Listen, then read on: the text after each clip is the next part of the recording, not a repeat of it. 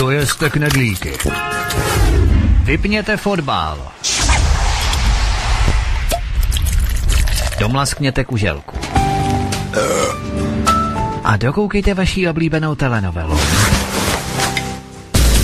Pátek od 19 hodin přichází smršť událostí a informační nácest. Informační nácest. Zapněte si svobodnou vysílačku. Ale zvukově utěsněte dveře i okna, aby vás neslyšeli sousedé. Mohou vás totiž udat za poslech proti evropské propagandy.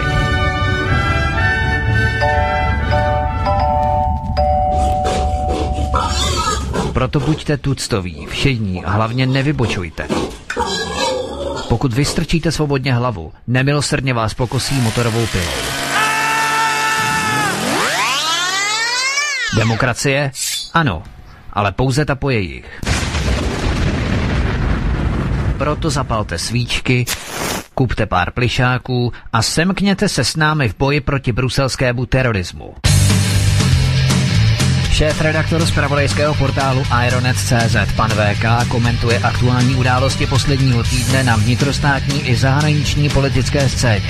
Z ganze Čechyše Polk jiné simulantní pande. Zákulisní informace, které se nám vždy nemusí líbit. A komu tím prospějete, co? Geopolitické analýzy, rozvědky, zpravodajské služby. Buďme napřed ve vnímání informačního pole řídících mocenských procesů. Mocenský tenzor je neúprostný. Máte zaseknutý kompas na západ? Každý pátek od 19 hodin si k nám přijďte pro nový, protože nám funguje na všechny čtyři směry.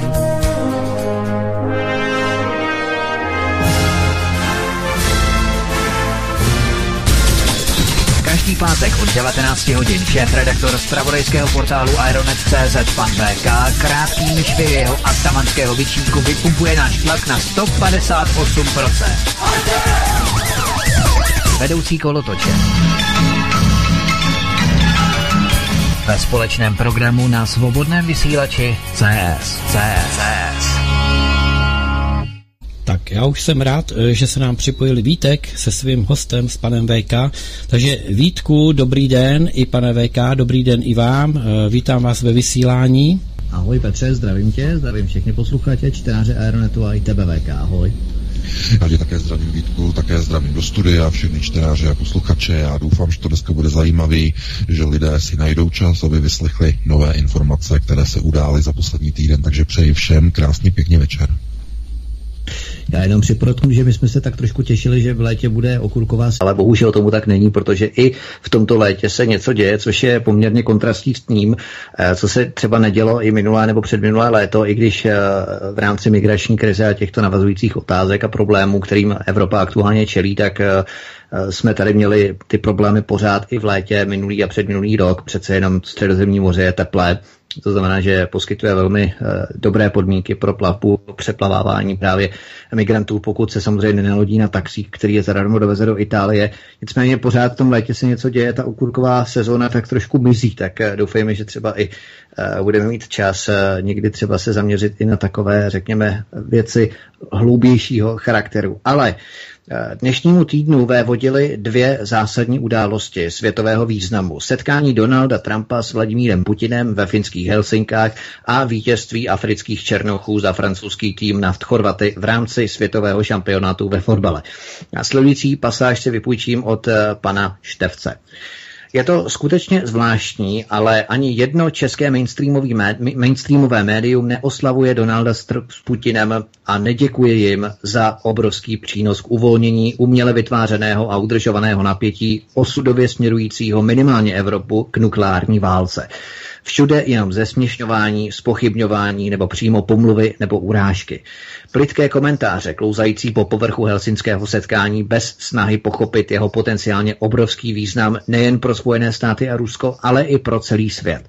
Proč v České republice na toto téma dostávají i ve veřejnoprávních médiích největší prostor překlady nenávistných vyjádření typu lidí jako zombie Albrightová, šíleného McCaina anebo zhrzeného a Trumpem vykopnutého bývalého ředitele CIA Johna Brennana. Proč jsou na prvních stránkách uveřejňované nerealistické fantazie pomatenců typu Jefina Fištejna anebo Tomáše Klvani, místo seriózních komentářů skutečně, skutečných odborníků na mezinárodní politiku a právo? A proč česká média tak vehementně hájí zájmy amerického vojensko-průmyslového komplexu? Kdo to platí, komu to má sloužit ku prospěchu a kdo má zájem na tom, aby se z Evropy stala na dalších tisíc let neobyvatelná poušť plná radioaktivních ruin. Nejen o tom si budeme povídat v dnešním pořadu s panem VK, šéf-redaktorem Ironetu, portálu Ironet, ale samozřejmě dojde i na řadu dalších témat. Tak VK, jak by si hodnotil schůzku Donalda Trumpa a Vladimíra Putina, kdy mnozí dělali nebo vyvíjeli veškeré aktivity snující k tomu, aby se ta schůzka vůbec neuskutečnila, aby této schůzce vůbec nedošlo.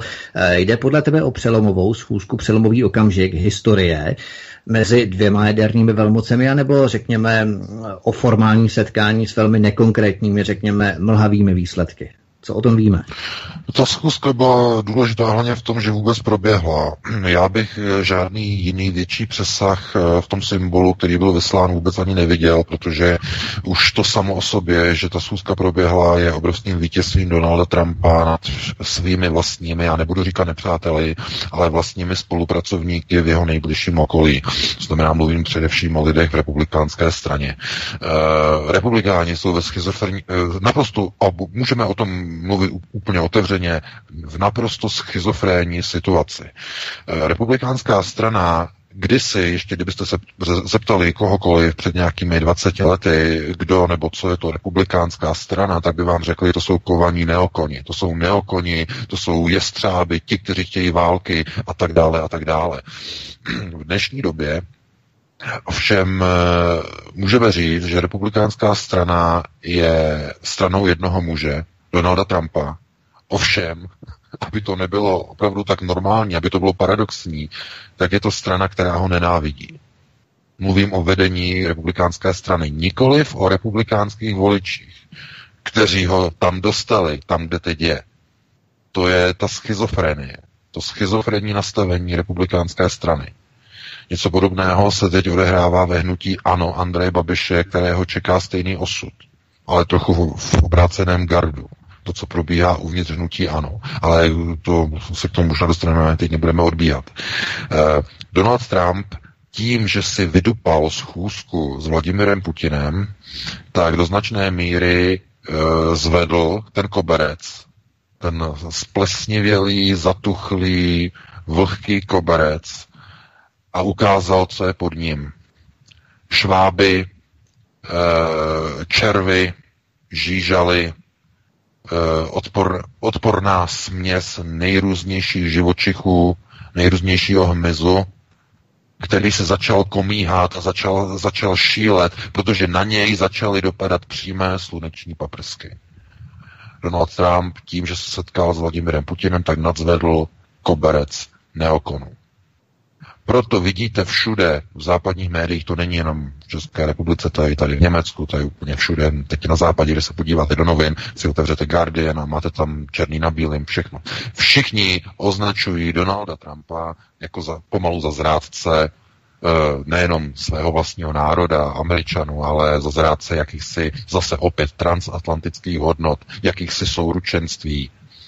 A Nikdo si vlastně nechce položit na mainstreamových serverech tu hlavní otázku, kde se to bere eh, v západních médiích, mainstreamových médiích, že jsou takhle nastavená.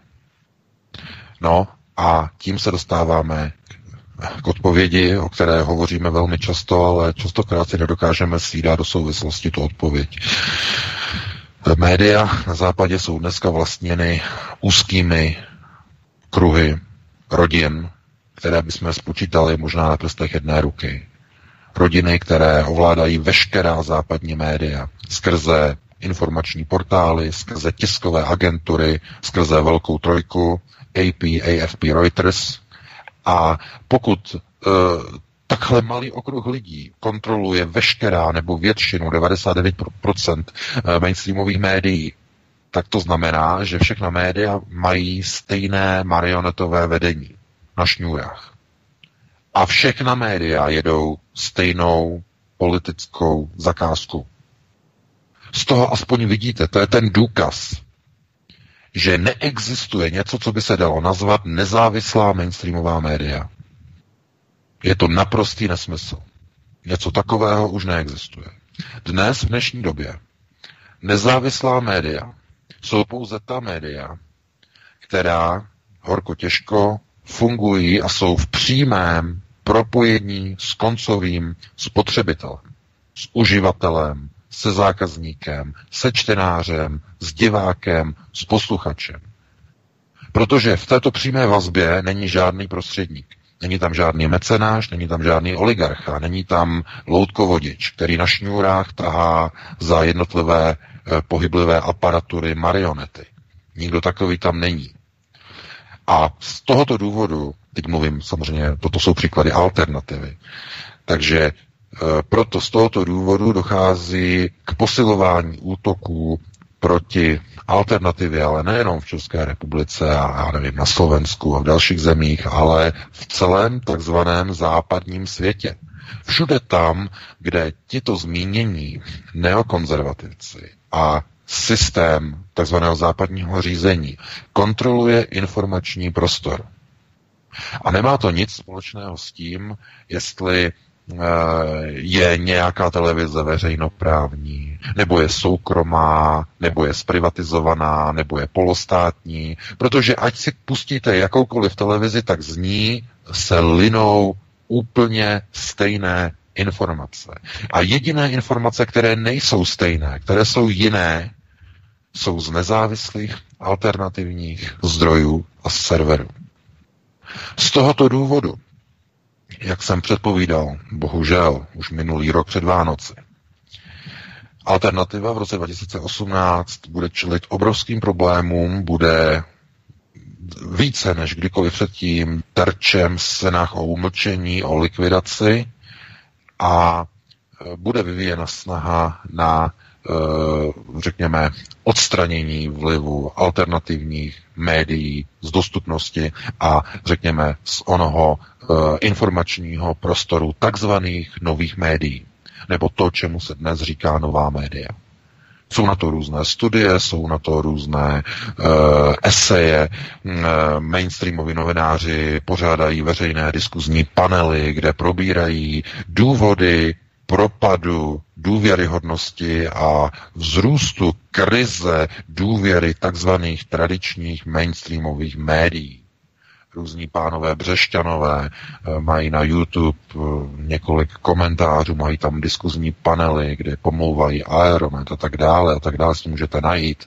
Eh, různí kundrové, kteří už na úrovni trestní žalovatelnosti roznášejí informace ve slovenských médiích o občanech České republiky, nazývají je hoštaplery jenom kvůli tomu, že spolupracují s naším serverem a tak dále. Takže to už jsou útoky, které vedou, nebo které jsou vyvíjeny na takové úrovni, kdy už eh, je jasné a zřejmé, že nezbývají naprosto žádné jiné procesní nástroje, jak si zachovat vliv pro mainstreamová média v takzvaném informačním prostoru, než je přímá likvidace alternativních médií v prostoru Evropy.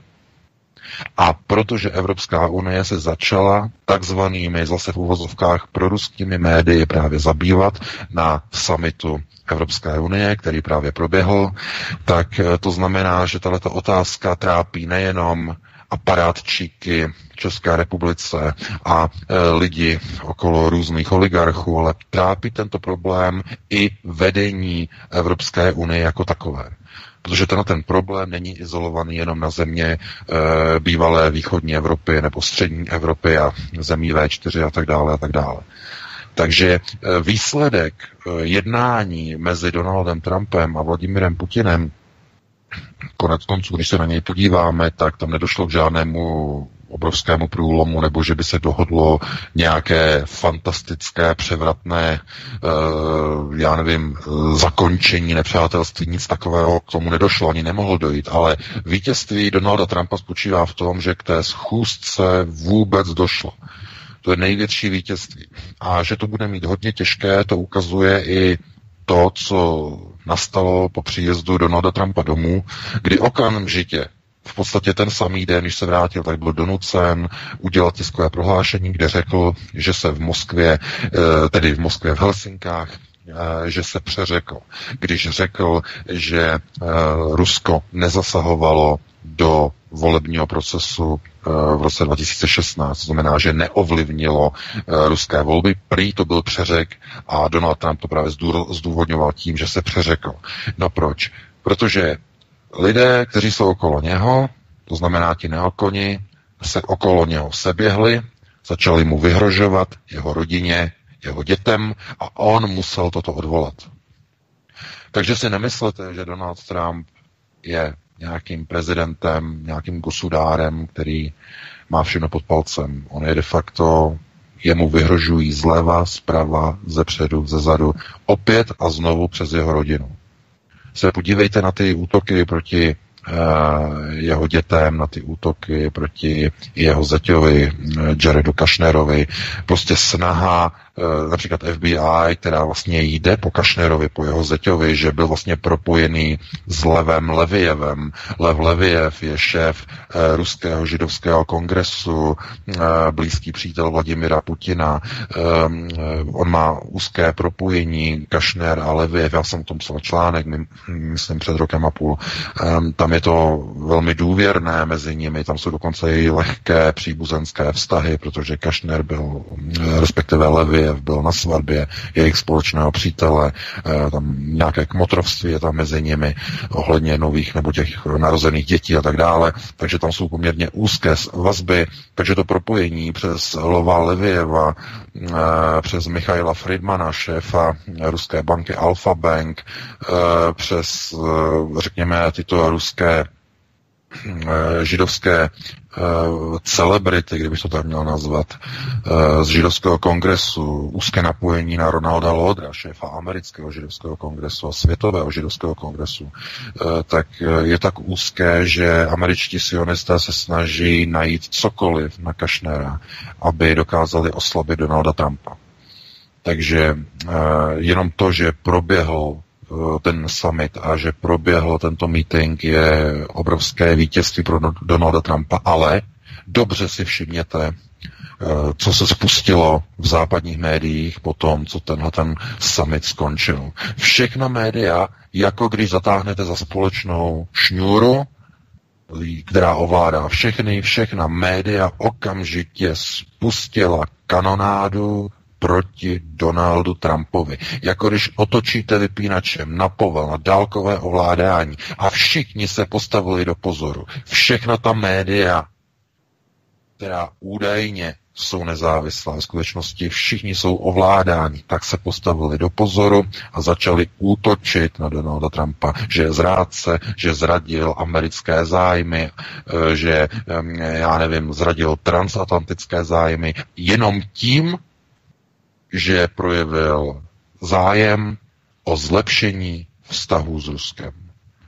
Já tomu říkám, je to e, šílenství, e, řekněme, chovanců e, psychiatrického ústavu, kteří tančí na mrtvolách vlastních ošetřovatelů, smějí se a jásej. Tak mi to připadá, když to měl přirovnat. Protože tohle je šílenství. A to, že Donald Trump projevil snahu normalizovat snahy, eh, teda vztahy s eh, ruským prezidentem, skutečně snížilo mezinárodní napětí. A nemůžeme z toho eh, vyvozovat nějaké důsledky nějakých kontraktů, nějakého najednou sluníčkového e, zlepšení vztahu, to určitě ne, ale e, jenom to, že k tomu setkání došlo, tak ukazuje, že Donald Trump si toto vydupal, ale znovu musíme si připomenout, on byl schopný si tuto schůzku vydupat až rok a půl po svém nástupu do funkce. Rok a půl. Rok a půl musel bojovat aby vůbec k takové zkusce došlo. A e, musíme se na to podívat i z toho pohledu, že e, všichni politici, kteří e, se jakoby staví nějakým způsobem na stranu Donalda Trumpa, tak se dostávají do pozice, do stejné pozice, jako je Donald Trump. Znamená, jakýkoliv politik, který se postaví na stranu Donalda Trumpa, mimochodem spolupracovník Václava Klauze, pan Jakl, jeho konflikt e, s panem Eh, no, bylo to dneska na českých eh, médiích, eh, měli diskuzi na serveru iDnes.cz, myslím, nebo na, na té jejich televizi, nebo co to bylo. A došlo tam k jakési roztržce a tento český profesor z Bostonu, jehož jméno se mi teď nevybavuje, tak napadl verbálně i uh, Lukáš, nebo to Lukáš? Pan Lukáš, ano, ano, správně, jo. pan Lukáš. Pan Lukáš, já ho vůbec neznám, to jméno mi vůbec nic neříká, jsem to dneska zaregistroval a uh, jenom kvůli tomu, že pan Jako tam prostě říkal některé věci, které byly na obranu Donalda Trumpa. A uh, víte, tohleto jenom ukazuje na to, v jaké uh, ne dobré a zcela závislé situaci je český politický, ale i mediální prostor. To znamená, nikde už nedokážete najít nezávislost, protože všechna ta média, která mají nějaká, nějaký vliv, to znamená jednak ta velká média, ta mainstreamová média, ale i ta menší, takzvaná Fiat alternativa, která vznikla kvůli tomu, že mají určité Hmm, eh, zaúkolování zastavit odliv mainstreamových čtenářů ke skutečné pravé alternativě. Tohle to začalo de facto už v roce 2015 eh, více bylo vlastně přitlačeno na pilu v roce 2016, eh, kdy začalo být jasno, že mainstreamová média ztrácí své předplatitele, své čtenáře, své diváky a tak dále a bylo třeba tyto lidi nějak zachytit. To znamená nějak je zachránit, aby nespadli do náruče alternativy, to znamená nás. No a vznikla takzvaná Fiat alternativa. Fiat alternativa to jsou e, novináři mainstreamu, kteří jako na oko odešli z velkých mainstreamových médií a vytvořili takzvaně opozici vůči mainstreamu. Ve skutečnosti, když se podíváte na e, tato média, tak všechna tato média de facto plní určitou objednávku, která je přímo e, v jedné koherenci s těmi zájmy, které prosazují nadnárodní mediální outlety. To znamená, když se podíváte třeba na, já nevím, Fórum 24 pana Šafra, tak tam vidíte od pondělí do neděle články, které jsou vlastně nastavené a napumpované proti Andreji Babišovi. To je prostě server typu antibabiš. To znamená, je to projekt, který má de facto útočit na Andreje Babiše a tím mu vytvářet určitou formou popularitu. To je trošku, zní to zvláštně, ale to by bylo na jinou diskuzi. Pak máte druhý server, to hlídací pes pana Přešťana, ten se snaží zase profilovat jako, řekněme, určitý, eh, nebo profilovat v určitém, hm, řekněme, post-havlistickém étosu, opět velmi úzce propojený na takzvanou veřejnou objednávku boje proti ruským dezinformacím, což je opět objednávka amerických neokonů. Pak máme e, paní Slonkovou, bývalou redaktorku Mladé fronty dnes, e, která zprovoznila nebo provozuje server, server e, který je zase nastavený trochu jinak, který opět sice jde zase tu protiruskou, a protikremelskou stopou, ale zároveň znovu útočí a snaží se rozkrývat různé vztahy uh, Andreje Babiše. To znamená, tyhle ty projekty de facto vytvářejí řízenou opozici vůči tomu velkému mainstreamu, který ovládají lidé jako je Andrej Babiš, ale zároveň i Zdeněk Bakala, který je trochu ve schizofrenní situaci, protože i on sám je uh, oligarcha, nebo řekněme jeden z největších oligarchů, ale de facto provozuje servery, které mají jakoby étos uh, Fiat alternativy do značné míry nebo, nebo snaží se vypadat tak, jako že se jedná o Fiat, ale nikdo asi nemůže říct o hospodářských novinách eh, nebo o, já nevím, Respektu nebo o eh, aktuálně CZ, že se jedná o nějaké alternativní servery. To jsou to je tvrdý mainstream. Nicméně ten provoz může trošku vypadat jako, že je lehce do Fiatu, ale eh, Ta pravá alternativa, ta skutečná alternativa představuje hrozbu v tom, že není ovladatelná.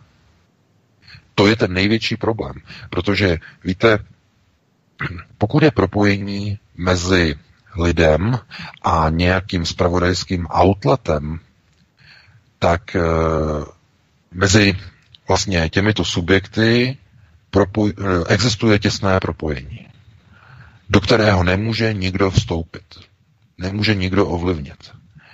A tenhle ten model médií nebo provozování médií, to jsou ta nová média. To znamená, jaká jsou to média? Nová média jsou ta, která jsou financována přímo koncovým uživatelem. Dobrovolně. To jsou nová média. A právě tato nová média do značné míry e, představují skutečnou opozici jak vůči mainstreamu, tak i vůči těm kvazi fiat alternativním serverům a projektům. Z tohoto důvodu my na alternativě představujeme hrozbu pro takzvané procesy řízení. A teď nemluvíme o hrozbách, já nevím, pro české politiky nebo pro politické strany, ale to jsou hrozby pro nadnárodní zájmy řízení, které mají nadnárodní organizace, eh, řekněme, ty plány, které mají s jednotlivými evropskými zeměmi do budoucna, tyto plány my jako alternativa jim přímo ohrožujeme. Tím, co píšeme, tím, o čem mluvíme, tím, co publikujeme, eh, otevíráme oči lidem. A ty informace se dostávají na veřejnost. A když se ukazuje, že nefunguje bagatelizace, že nefunguje ani diskreditace, že nefunguje ani vlastně dehonestace, tak oni budou hledat cesty, jak e, při, e, přikročit ještě vlastně na vyšší level, na úplnou likvidaci těchto serverů a těchto projektů. To znamená, že postupně bude zabráněno lidem, aby chodili na tyto servery. Bude jim to zabráněno technicky technickými prostředky. To znamená, na nějaký server už se nepřipojíte přes různé sítě.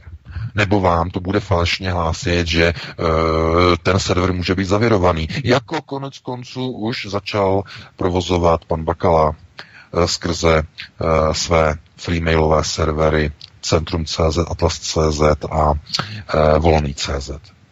Takže e, tam už, když lidé se snažili někomu poslat odkaz třeba na náš server nebo na jiné alternativní servery, tak e-mail neodešel a naopak se vrátila zpráva, že nešlo e-mail doručit, protože může obsahovat zavěrovanou zprávu. Takže to je jeden z prostředků, jak zablokovat e, takovýmto fíglem přístup veřejnosti k alternativě, že bude vyděšena. To je jeden z možných způsobů. A ta ne, to nebezpečí spočívá v tom, že to je jenom začátek, protože když tohle to nebude fungovat, tak přijde eh, jiný stupeň, kdy provider, operátor si to dá dokonce do podmínek, že má právo znepřístupnit nebo nedovolit přístup na nějaké servery, které považuje za nebezpečné. A už nemusí zdůvodňovat, proč jsou nebezpečné. To už je na jeho rozhodnutí. Tohle to je, je velká hrozba.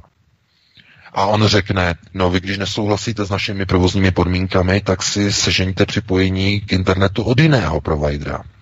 Jenže problém je v tom, že ta nabídka těch providerů je omezená. Vy máte například panelák někde XYZ v nějakém městě, no a tam do toho paneláku vám nevede 10 providerů internetu, tam vám vede jenom jeden. Většinou od UPC, když máte kabel. A nebo když máte štěstí, tak vám tam vede nějaký signál, nějaký bezdrát. A kolik jich máte těch bezdrátů uh, okolo těch providerů, okolo paneláků? Jednoho nebo dva? No jestli tam máte tři, tak jste na tom dobře.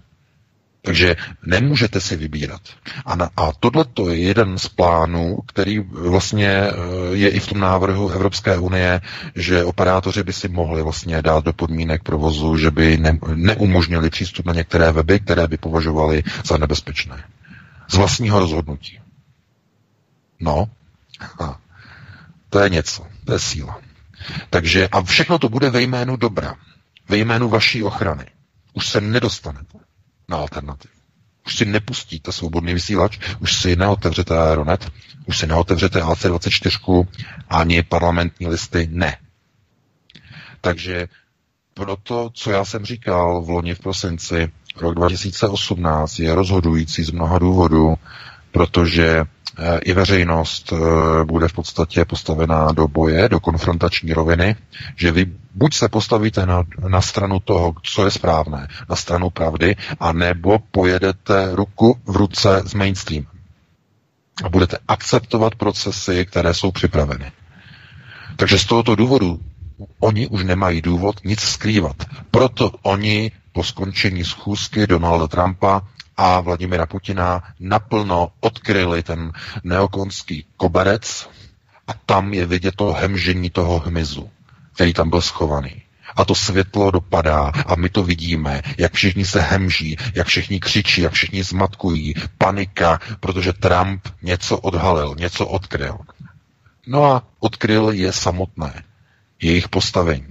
Zkrátka, oni nemůžou připustit dobré vztahy s Ruskem mezi Západem a Východem. A proč ne? Z jakého důvodu? Proč pro Boha? No, protože si to nepřejou pánové, páníčci, vodiči těchto marionet si to nemůžou dovolit. Neokoni. Protože jejich zájmy, a to bychom zacházeli do jiné diskuze, jsou někde úplně, úplně jinde. Oni bojují o své přežití v rámci vyšších procesů řízení. Takže já, kdybych to měl uzavřít, tak eh, pro mě schůzka s Donaldem Trumpem byla pouze symbolem nadzvednutí zatuchlého koberce, kde teď můžete vidět to obrovské hemžení všech těch postaviček a všech těch podpindosníků, eh, kteří se zhrozili a zděsili a už ani není důvod, aby něco zakrývali, protože jejich úkolem je nepřipustit eh, mírové a dobré vztahy mezi východem a západem, to znamená mezi Spojenými státy a mezi Ruskem. Ale nicméně jenom to, že k tomu došlo, k tomu setkání, ukazuje, že Donald Trump má nějakou pozici, má nějakou sílu, dokázal si toto vynutit a je to jenom díky tomu, že ví, že vevnitř ve Spojených státech má obrovskou podporu voličů. A je to stejný důvod, proč i v České republice je tak silná pozice Andreje Babiše. Eh, je otázkou, jestli si to zaslouží nebo ne. To je na jinou diskuzi, tu teď nebudeme tady řešit. Ale dokud se každý politik nebo jakýkoliv politik eh, opírá o lid, tak je neporazitelný a ani ti neokoně ho nedokážou zastavit. Takže já, jestli bych teď něco očekával, je, že bude snaha vyvinout aktivitu na diskreditaci a dehonestaci Donalda Trumpa zase nějakou akcí, aby ztratil podporu amerického lidu. Očekávám to každým týdnem, každou chvíli, že něco takového bude odpáleno, nějaká taková akce, protože to je to, co stále neokonům e, dělá vrázky na čele, protože oni nemůžou jít otevřeně proti Trumpovi. Má stále obrovskou podporu lidu. Takže uvidíme, jestli někdy se i v České republice e, objeví nějaký politik, který bude prosazovat pro národní zájmy e, a bude mít tak obrovskou podporu veřejnosti, která nebude koupena za zvýšení starobních důchodů a za různé sociální benefity, což eh, nemá se skutečnou opravdovou podporou lidu nic společného. To je pouze kšeftování s politickými hlasy. Takže já bych ti předal slovo Vítku, aby si k tomu také něco řekl a pustili bychom se do dalšího tématu. Určitě, o Andreji Babišovi se tu určitě budeme bavit a padne o něm řeč, nebo padne na něj řeč v druhé polovině, nebo tak já pořád říkám polovině, druhé třetině tohoto rozhovoru v rámci jeho cesty do Říma, kam se ho pozval na kobereček italský premiér Giuseppe Conte, to jsou taky velmi zajímavé záležitosti. Ale z Helsinek se vypravíme do Prahy nyní v rámci těch vyšších procesů řízení, protože jsme svědky další protlačování migrace a uprchlictví v České republice. Cizinci z Evropské unie bez českého občanství budou moci na podzim podzim tohoto roku nejen volit do obecních zastupitelství v rámci komunálních voleb, ale dokonce mohou i kandidovat. Hamáčkovo ministerstvo vnitra rozeslalo obecním úřadům metodické pokyny, ve kterých doporučuje volebním komisím registraci cizinců do voleb v souladu s evropskými směrnicemi. Když tedy neprošel Dublin 4, tak projde migrace skrze přechodné pobyty a kandidátky na obcích. Ale když se podíváme několik let do minulosti, do historie, tak v roce 2016 jsme zaznamenali zprávu, kdy ministerstvo vnitra tehdy pod eh, panem Chovancem ještě, Milanem Chovancem, nechalo vytisknout 100 tisíc víz Evropské unie, která opravňují jejich držitele ke vstupu do šengenského prostoru, potom dalších 30 tisíc kusů potvrzení o přechodném pobytu a 20 tisíc průkazů o povolení k trvalému pobytu v České republice. Jednalo se o předpokládanou spotřebu dokladů pouze na jeden rok, tedy na rok 2016. 100 tisíc přechodných víz Evropské unie v rámci vstupu do Schengenu. Tuto zprávu získal minima, tuto zprávu mimochodem získal deník právo. To znamená, aby zase nás někdo neobvinoval, že jsme to vymysleli. A s tím přímo souvisí úmluva účasti cizinců na veřejném životě na místní úrovni.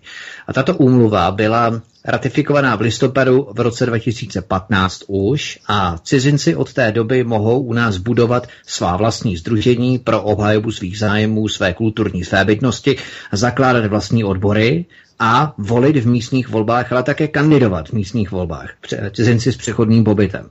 A aktuálně tedy mohou volit, ale také kandidovat v obecních zastupitelstvech letos na podzim. Nicméně celá tato problematika anabáze, nebo řekněme geneze toho příběhu, má poněkud složitější souvislosti s ohledem na hlasování poslanců nedávné historii. Takže co předcházelo VK těmto metodickým pokynům ministerstva vnitra, pana Hamáčka?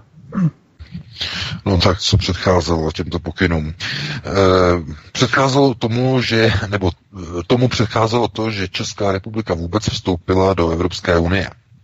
To je to hlavní, protože v přístupové smlouvě se uvádí, že že země nebo členská země, která přistupuje do Evropské unie a připojuje se e, do jejich struktur, se zavazuje, že umožní občanům Evropské unie podílet se na takzvaném, na takzvaném komunálním procesu v jednotlivých zemích a volebním procesu. Eh, v překladu to znamená, že eh, všichni občané Evropské unie eh, mají právo, jestliže bydlí a mají aspoň nějaký registrovaný pobyt v dané členské zemi, tak se můžou účastnit voleb, to znamená jak pasivně, to znamená volit kandidáty, tak i aktivně, a to znamená být na kandidátkách. To je, tak, to je jedna z věcí, kterou asi veřejnost nebo mnoho lidí neví, že vlastně v podstatě kdokoliv je někde v cizině, tak eh, může se účastnit nebo ne, může se nechat a požádat o zapsání do voličského seznamu a dokonce i kandidovat. E, mnoho cizinců to nevyužívá, protože o tom ani vůbec neví. E, problém je ještě v druhé věci a v druhé otázce, a to je Lisabonská smlouva. Lisabonská smlouva eh, tento nebo toto právo, tento závazek, který Česká republika učinila přistoupením do Evropské unie v roce 2003, tak tento závazek ještě rozšiřuje.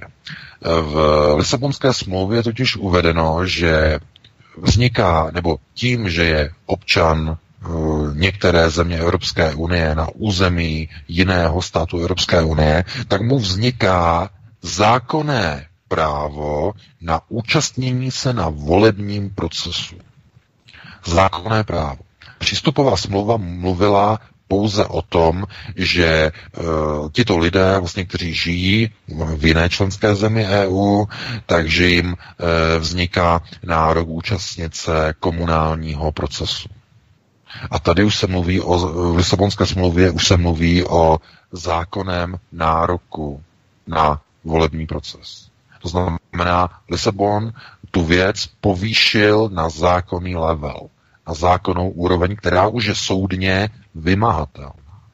I na základě sankcí, které by mohly být uvaleny na Českou republiku, pokud by občanům Evropské unie jiných zemí, kteří žijí v České republice, e, zamítla účast ve volbách. A to už je jedno, jestli ve, ve smyslu voličů, anebo ve smyslu kandidátů. Takže kde nastal problém? No, problém nastal tím, že Česká republika vstoupila do Evropské unie, protože pokud se podíváme na znění přístupové smlouvy, tak je tam e, závazek integrace do struktur společného evropského projektu rovná se závazek pro vznik Evropské federace, od které je ještě nějaký kus cesty, ale občané si to zvolili. Takže to, že budou teď kandidovat uh, v českých volbách cizinci, kteří nejsou ani občani České republiky, nemají ani trvalé pobyty, ale mají jenom nějaké přechodné pobyty, to je výsledek uh, roku 2003 přistoupení České republiky do EU a výsledek podpisu Lisabonské smlouvy. Nic jiného s tím v této chvíli nejde dělat. Jediné, co by šlo dělat, je vyvolat referendum o vystoupení z Evropské unie. To, nebo to nebezpečí, co z toho vyplývá, je, že se budou opakovat procesy, které vidíme na západě, které vidíme tady v Německu, které vidíme ve vysoce islamizovaných zemích západní Evropy, ve Švédsku, ve Francii, ve Velké Británii, eh, kdy migranti, hlavně z arabských zemí, se začnou politicky aktivizovat. Protože, protože v, tom chvíli, nebo v té chvíli, v tom okamžiku už uh, není cesty zpátky. Ti lidé tam mají uh, v mnoha případech přímo občanství, ale nemusí mít. Stačí, že tam prostě jsou, že jsou přihlášení na úřadu. To znamená, to je pobyt. Status něčeho, co by se nazývalo přechodný pobyt, dokonce v mnoha zemích Evropské unie ani neexistuje. To je výmysl, eh, který zavedli komunisté v roce 54 v Československu, kdy vymysleli status přechodného pobytu. Jinak v mnoha západních zemích vůbec něco takového neexistuje. Existuje jenom pobyt, nic jiného. To znamená, nerozlišuje se trvalý pobyt přechodný. Jo, to je jenom tak na vysvětlení lidem, kteří se o to nezajímají. Takže eh, těmto uprchlíkům nebo migrantům, kteří přijdou někde od, já nevím, odkudkoliv, tak stačí se přihlásit k pobytu, oni dostanou pobyt, to znamená registraci, jsou zaregistrováni a v tom okamžiku jim vzniká nárok. Nárok na volební proces a na kandidatury. To znamená, oni přijdou, a není tam žádná lhuta, žádný limit. Nic takového. Tam není zakotveno. I když byly návrhy, když se dohadovala Lisabonská smlouva, si to pamatuju, tak tam byly návrhy, eh, konec konců i strana UKIP, ještě pana Faráže, eh, tohle to prosazovala. Neprošlo to samozřejmě vůbec. Eh, kdy se jednalo o to, že tenhle ten nárok měl vzniknout až po deseti letech. To znamená, její návrh byl, že by to jako kompromisní, že by to bylo po deseti letech. Když má někdo pobyt deset let a deset let je v dané zemi registrovaný k pobytu a deset let tam žije, tak po deseti letech by měl nárok na volební proces, i když třeba ještě nemá občanství, což zase je problém nebo otázka, protože občanství je možné získat ve většině zemí po pěti letech a tak dále, tak dále. A to bylo jako kompromisní nastavení, že po deseti letech. Ale tohle to do vůbec do Lisabonu neprošlo. To znamená, tam je ukotveno, že stačí stačí být přihlášen někde a tím vzniká nárok. To znamená, když někdo přiveze vlak dvou tisíc voličů do Chebu, no tak dva tisíce voličů bude volit, když se přihlásí k trvalému pobytu. Tam někde. Kdo jim dá razítko, že tam můžou být. A nebo je to přechodný pobyt. A jak dlouho přechodný, třeba na dva dny nebo na dva týdny, to je jedno. Prostě dostanou přechodný pobyt. Stačí být zaregistrovaný a můžou jít k volbám. No jestli tohle to někomu připadá normální, mě to normální nepřipadá, ale zkrátka k tomuhle se politici podpisem Lisabonu e, zavázali a, a jen si vzpomeňte, kolik stran útočilo na Václava Klauze, že nechce podepsat Lisabon, dokonce mu hrozili ústavní žalobou jen se vzpomeňte na ty, všechny ty politiky ČSSD a ODS a další, kteří mu hrozili ústavní žalobou a tak dále. Takže tohle to, to, to jako jenom ukazuje na to, že eh, lidé chtěli tyhle ty procesy a tak je mají a budou je mít. Já nevím, jestli jste to zaregistrovali, ale teď ten skandál zase eh, v rámci hnutí Žít Brno, pan Holan, eh, kde vlastně unikla informace o tom, že existuje tajný dokument eh, radnice, brněnské radnice, který unikl na veřejnost, kde se jedná o tom, nebo kde se navrhuje, aby byly vyčleněny bytové jednotky v Brně pro přijetí migrantů, které přijme město Brno svým vlastním apelem bez ano, to jsou z Itálie, to jsou z Itálie. Ano, bez, a bez souhlasu české vlády, mimochodem. Ano, bez ano. souhlasu české vlády. Na vlastní triko. E, no, to je síla. A někdo řekne, jak je to možné. No já vám řeknu, jak je to možné. Protože když lidi nechodí k volbám, No tak eh, ti lidé, kteří představují politické systémy, jako je Hnutí žít Brno, tak se zvolí sami. A se podívejte na jejich barvy, to, to je de facto to je globalistické hnutí, oni mají ty LGBT teze a ty duhové barvy a tohle a tam je, jsem teď čet zrovna na Facebooku, že, eh, že, že kdo je členem hnutí Žít Brno, no, polovina jsou židé a polovina jsou buzeranti, no, jsem čet. poznámku, ale to je, to je jenom, aby jsme zase nebyli rasistický, že by nám někdo řekl, že jsme rasisti, to jsem čet na Facebooku, teď zrovna před naším vysíláním, eh, jsou lidi naštvaní na hnutí Žid Brno, jsou naštvaní na pana Holana, že, tak, že nějaký takovýhle dokument na brněnské radnici vůbec existuje, ale eh, já, já se jenom prostě jako divím, že tohle to vůbec je možné. No a je to možné. že tě přerušuju. Tady v Brně bylo dokonce v rámci Žít Brno bylo zřízený institut eh, úředníka, který má pomáhat eh, pro eh, různé dokumenty a překlady dokumentů a schození na úřady arabské komunitě tady v Brně. A koordinátorkou tohoto projektu je Karim Atasi, a víme, že jedním z trojčlené správní rady Islámské nadace v Brně je Asem Atasi. A tohle je v podstatě příbuzná Karim Atasi, tohoto Asema Atasiho. Eh, vedle teda Muniba al a toho třetího Shigagi, tuším, že se jmenuje, eh, ten, ten eh, směnárník, co je tady v Brně známý, jo, čili to je, to je jako všechno propojení, tyhle, ty řídící struktury právě, které to mají všechno na starosti, ty, ty koordinační věci ohledně toho úředníka v arabštině a potom tyto byty a tak dále a tak dále. Všechno to přes Žít Brno a přes Zelené. Ano, ano, samozřejmě, protože Žít Brno je jeden vlastně z procesních nástrojů e, globalistů a mluvili jsme o tom, myslím, minule, e, že Brno do značné míry je laboratoř, to znamená, oni zkouší, co v Brně, to znamená v centru křesťanství v České republice, kde je největší zastoupení e, katolíků, mimochodem v České republice na jihu Moravy, co všechno projde. A o to je smutnější, že vůbec takové hnutí se dostane na radnic.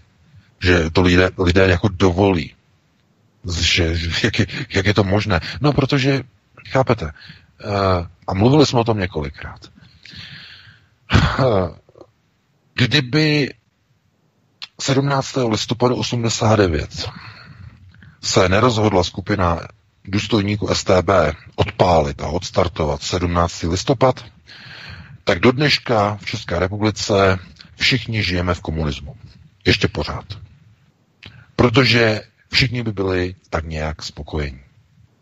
Jo, a to je, teď, ale teď to padalo, teď, to padalo i v Polsku, na Slovensku a tak dále, že to nebylo jenom v České. A, to, a, to je, a, co se, a co se týče Poláků, například Solidarita, jak fungovala, no tak přece Solidarita víme, jak fungovala. No, jasně. Ta byla nastavená úplně způsobem, způsobem která, eh, která pomalu vedla k revoluci. Však události z roku 80 kdy Jaruzelský vyslal armádu, vyhlásil v Polsku výjimečný stav, to možná si paměť, pamětníci pamatují, co bylo, eh, když byl vyhlášený výjimečný stav, kdy hrozilo, že dojde vlastně eh, k vyvolání povstání, a to byla solidarita.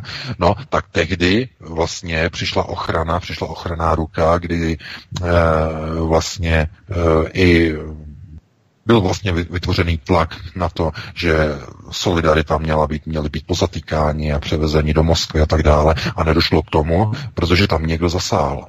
No a byl to Londýn. Byl to Londýn, londýnský nebo britský velvyslanec eh, ve Varšavě, který zasáhl a eh, tehdejší komunistické vedení jaruzelského cuklo. A někdo by si řekl, jak je možné, že, Londýn, že britský velvyslanec, že měl takovou moc. Hm? No, protože Fabián. Dneska jsem o tom psal článek. A to bylo na jinou diskuzi. Takže už tehdy bylo v Polsku neomarxistické řízení systému. Myslím na úrovni solidarity eh, v Poznani, ve Gdaňsku, v dalších městech. A to bylo vlastně pouze jenom ukázka toho, že eh, marxismus to vedení, řekněme, promoskevské vedení tehdy už nemělo tu sílu, aby se vyrovnalo se solidaritou. Proto ten výjimečný stav byl potom zrušený. Ale e, my se, když se podíváme jenom na to, jak, co probíhá třeba v tom Brně a co probíhá u voleb, tak zjišťujeme, že e, mnoho lidí vlastně úplně kašle na volební proces a na to, co se děje okolo nich.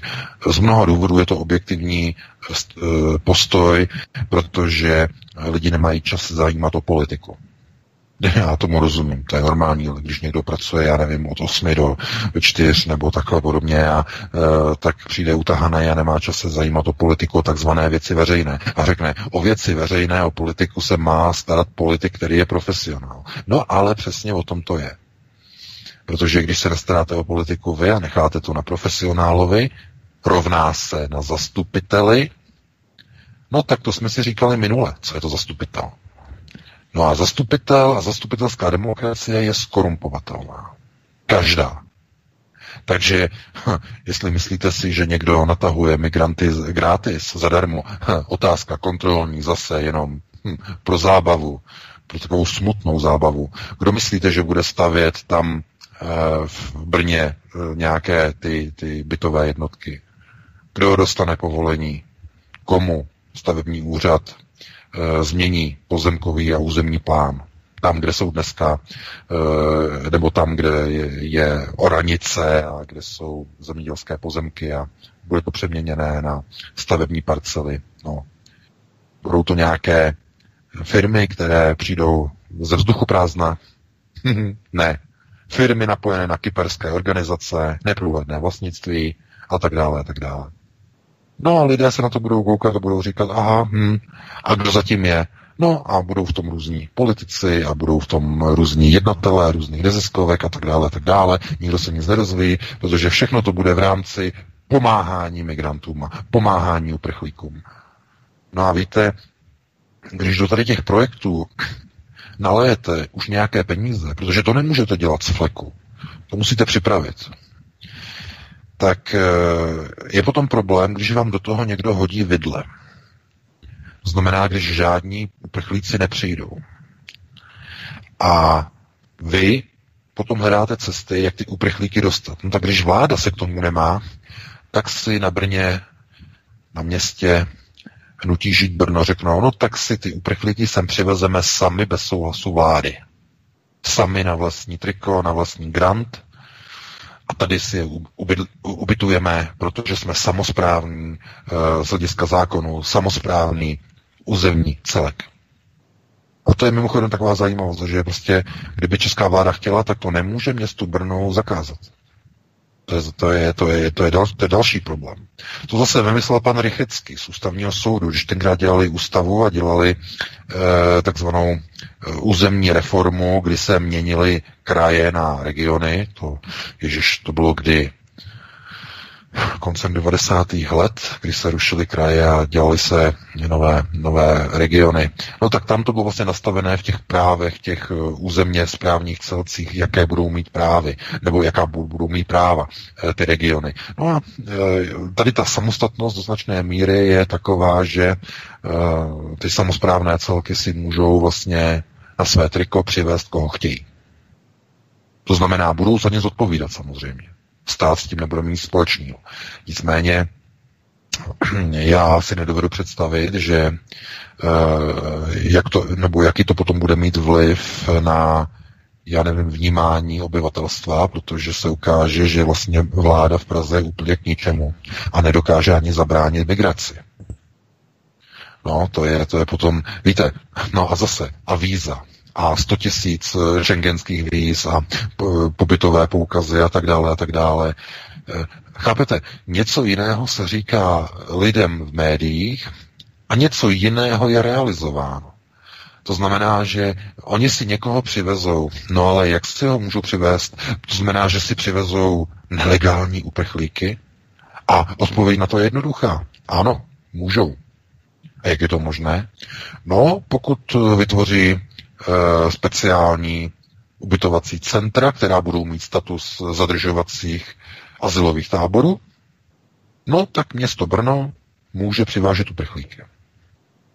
A že, že, to je, že to zní úplně šíleně? No samozřejmě. Tak i když volíte v Brně šílené skupiny a šílená hnutí, tak se nemůžete divit, že potom takovéhle procesy mají tyto důsledky.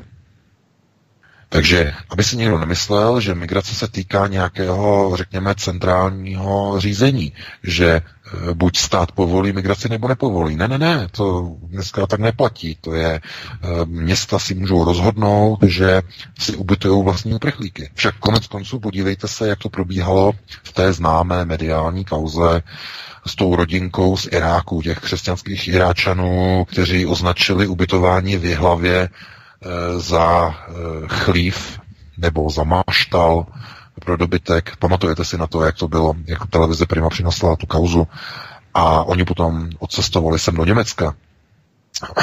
Nakonec, teda, eh, oni potom se zase vrátili a potom jako prý dostali azyl a tak dále a tak dále. No ale oni je mohli přinést, přivést a přivezla je mhm. organizace Červeného kříže. A taky neměli nějaké povolení. Prostě si je přivezli na vlastní triko. A tenhle ten problém uh, lidé neví, protože na to nemají čas, to znamená chodí do práce, nemají čas, aby se zajímali o tyto procesy. Ale já jsem já znovu opakuji a už si připadám opravdu, jak někde, jak bych se pořád opakoval, jak, uh, já nevím, uh, gramodeska, jo. Je úplně jedno, jestli bude schválený Dublin 4 a je úplně jedno, jestli bude schválený nebo nebude schválený uh, globální kompakt protože o tom, že budou do České republiky proudit migranti, už je dávno rozhodnuto. Pouze se hledají cesty, jak je tam nasunout. Aby se lidé nezvedli a nevyběhli do ulic a nezačali řvát a křičet. A nedej bože, až přijdou volby, aby nezačali volit takzvané v uvozovkách extremistické strany. Toho se nejvíc bojí. Ježíš Maria, pochopte to. Uh, jim nejde o to, uh, kolik přijde migrantů do České republiky. Jim jde o to, že oni, když připustí migranty, tak je už nikdo volit nebude. To je ten největší strach, který má Babiš a mají to všichni tyhle, ty, tyhle ty politici, kteří si hrají jako, že my nechceme migraci, nechceme migraci. Ne, ne, ne. No, jasně, je drží zkrátka jenom prostě volby. No. Jenom kvůli tomu, že kdyby uh-huh. tohleto připustili, tak už je nikdo nezvolí. To znamená, to, je, to, jsou, to jsou tanečky, to, to jsou tanečky před voliči. Oni nemají nic proti migraci, jim nevadí černoši, jim nevadí arabové, kteří budou běhat s nožema po ulici a budou podřezávat dívky. Jim je to jedno. Jim je to úplně jedno. Oni jsou v pozici manažerů. Jim jde o to, že oni, když k tomu vysloví souhlas, už je nikdo volit nebude. Proto se hledají cesty, jak z toho udělat jakoby kauzu, e, kauza non grata, kdy někdo jakoby není chtěný, ale z objektivních důvodů přijde jiným kanálem, jinou cestou a bude to taková cesta, od které se politik bude moci distancovat. To ne my, to ne naše vláda, to ne vnitro, ne to ne my, to město, to Brno, to oni. Tohle. Takhle je to vymyšlené.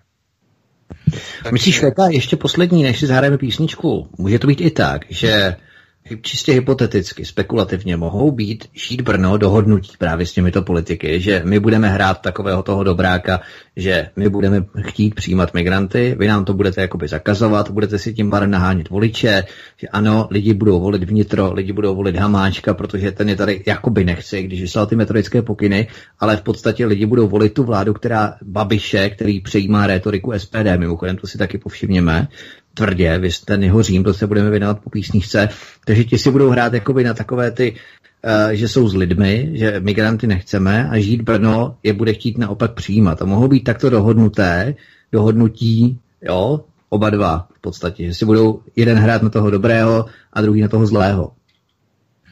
No, to je pravda, to můžou být dohodnutý, ale eh, jedna věc eh, potom nesouhlasí a to je volební výsledek. Ti lidé skutečně to hnutí Žít Brno volí genuine. To znamená opravdu odhodlaně, opravdu poctivě. Mm. To, to není... Pravda, to máš pravdu. To, o, o to jde, jo, o to jde. Kdyby to bylo, kdyby neexistovaly volby, tak já bych řekl, no jasně, je to dohodnutý, ale tohle je něco jiného. Protože e, tohle to není tak, že hnutí žít Brno se stalo sluníčkovým až po té, co byli zvoleni. Ne, ne, ne, oni si na tom udělali politickou kariéru. Oni tím, že jsou sluníčkoví, se dostali v Brně k moci. Protože to imponuje určité skupině Brňáků. Že jsou pro multikulty, to znamená, ne, že by něco skrývali, ale naopak, že se tím propagovali. V tom já vidím ten hlavní problém. To znamená, eh, tohle to jsou, chápete, ale mladí lidé, kteří vycházejí z nového školství, můžeme tak nazývat, po roce 89, tak jsou multikulturně indoktrinovaní. To znamená, migrace jim nevadí, nevadí jim černoši, já nevím, uh, Aziati, tohleto, nic jim nevadí. A uh, potom stačí si založit stranu nebo hnutí, které bude tyto nové voliče, které vyš, kteří vyšli z nových škol, nového typu, nového věku, stačí je pouze oslovit. Asi je nesmysl, že by stará tradiční strana oslovovala mladé voliče, protože stará strana nedokáže ty mladé ničím oslovit. Ale mladá strana, pan Holán a další, kteří mají tento multikulty ethos, dokáže oslovit mnoho, mnoho mladých voličů, takzvaných, můžeme říkat, mileniálů, hnusný označení, ale ano, jistě, to jsou právě ti lidé, kteří vlastně už vyrůstali v novém systému po roce 89, v novém systému vzdělávání. Takže já se na to dívám jako zase na proces, který je objektivní a není to nějaká, není to omyl, nebo není to nějaká dohoda někoho s někým, že bude hrát nějakou roli, ale je to výsledek, e, řekněme, změn a posunu voličských nálad e, v celém prostoru Brna. A je to velké město, nebo druhé největší město v České republice. Do značné míry v Praze to nebude jinak. A proč? Máme proto důkaz. Podívejte se, jak tam dopadly volby při volbách do parlamentu. Kdo tam skoro vyhrál? Skoro. E, nebo teď nevím, abych teď neplácnul. E, v Praze vyhrálo hnutí ano, je to tak, Vítku? Hnutí ano? Člověče, já nevím, jestli první byli Piráti, anebo hnutí ano. Jeden no, no, no, no, no, já teď nevím, ale chci, a právě o Pirátech chci hovořit, protože no. já, co, co si pamatuju, tak mám dokonce pocit, že jestli nebyli na prvním místě, tak byli na druhém. Teď se podívejte na ty výsledky, teď já tady nemám zrovna. A co to znamená? No, že to je stejný proces jako v Brně. Protože kdo jsou to Piráti? No to je hnutí žít Brno na celostátní úrovni. A jenom se podívejte, Eh, kdo sponzoruje a kdo je partnerskou organizací Hnutí Žít Brno? Česká pirátská strana. Piráti. Se podívejte na jejich webovky. Mají tam, oni, oni fungují s podporou Pirátů. Hnutí Žít Brno. To je stejný proces. No, to je překvapivé. To je síla. Takže i v Praze budou probíhat stejné procesy i v příštích volbách, v nejbližších, protože proběhly už teď, nebo v říjnu proběhly. No a a nasunování migrace. To znamená, jestliže v Brně mají hnutí žít Brno, tak v Praze budou mít Piráty. Nebo někoho dalšího, kdo bude napojený na Piráty. To znamená vítání migrace. Všichni ti uh, refugees welcome a další prostě budou teď v tom driveu. No a proč? No protože vyrůstají stále noví a noví voliči, kteří vycházejí ze systému takzvaného nového školství. Každý rok 130 tisíc nových voličů. Každý rok, rok co rok. To se musí někde projevit. Na podobě voleb, na výsledku voleb, na charakteristice, na posunu volebních nálad. Jo? Takže z tohoto důvodu e, já se na to dívám jako na něco, co do značné míry je alarmující a Navíc, aby to ještě nebylo tak, eh, řekněme, snesitelné, tak navíc se jedná o objektivní proces. Znamená vývoj národa tak, jak postupně vyrůstají nové a nové generace a vycházejí ze škol. No a proto tak. stále říkáme, jenom, jenom dokončím, já vím, že přetahujeme, ale, nebo první hodinu přetahujeme, ale chci jenom dokončit, že Tady aspoň vidíte, že nejdůležitějším stupněm řízení je první stupeň řízení. Znamená první priorita světonázorová, výchovná. E, pokud chceš porozit svého nepřítele, pokud ho chceš e, zesměšnit, chceš ho pokořit, vychovej jeho děti. A pokud tohleto si někdo neuvědomí, že nejdůležitější boj za svobodu je zvnitřku kruhu, rodinného kruhu, tak nedojde k žádné změně, protože globalisté fungují na dlouhodobé procesy a pomalé procesy. A čím je proces pomalejší, tím větší silou působí na celou společnost. To je, to je ta teze právě uh, Fabiánu mimochodem. A tohleto, když člověk ví, tak potom se dokáže dívat i na to a pochopit, proč dochází k Brně k tomu, k čemu dochází ale je to objektivní proces, změna společnosti, změna voličských nálad. Takže já bych tohle to ukončil, dal bych ti slovo Vítku a dali bychom si dvě písničky. Dvě písničky, tak budeme muset o tom hodně kvaltovat, protože máme ještě minimálně dvě téma dvě témata, tak abychom to stihli do těch 9 hodin. Tak dáme si tady dvě písničky a zhruba v 20 eh, hodin 20 minut eh, se tu opět vrátíme. Petře? Tak jsme si dali dvě písničky a můžeme zase pokračovat. Eh, Vítku, jste nachystaní, jste připravení? Já tady jsem, nevím, jestli tady Iva, pan VK. Tak, ještě neodrazil. Ano, ano, jsem tu, jsem tu. Pánové, je to vaše. Tak fajn, máme trošku limitovaný čas, protože jsme jednak tedy začali později první hodinu a potom jsme ještě přetáhli přes 8 hodinu, takže to vezmeme opravdu hopem. Takže Andrej Babiš v předchozích dnech odjel do Říma, kam si ho pozval na kobereček italský premiér Giuseppe Conte, aby si nás podal za to, že nechceme přijmout ani jednoho krimigranta, které Itálie aktuálně přijala. Musíme doplnit, že Giuseppe Conte byl nominovaný jako neutrál k hnutí nebo hnutím pěti hvězd, tak i stranou Liga a Matteo Salviniho, který je nyní ministrem vnitra. Sergio Mattarella, italský prezident je sice jiná kapitola, ale Giuseppe Conte plní ty úkoly, za kterého tyto dvě strany do této funkce nominovaly. Takže aktuální situace je taková, že Itálie znovu otevírá přístavy, Itálie znovu přijímá krimigranty a dokonce má tu drzost Itálie tepat do zahraničních politiků, že se s ní nechtějí o tyto nově přijaté krimigranty rozdělovat.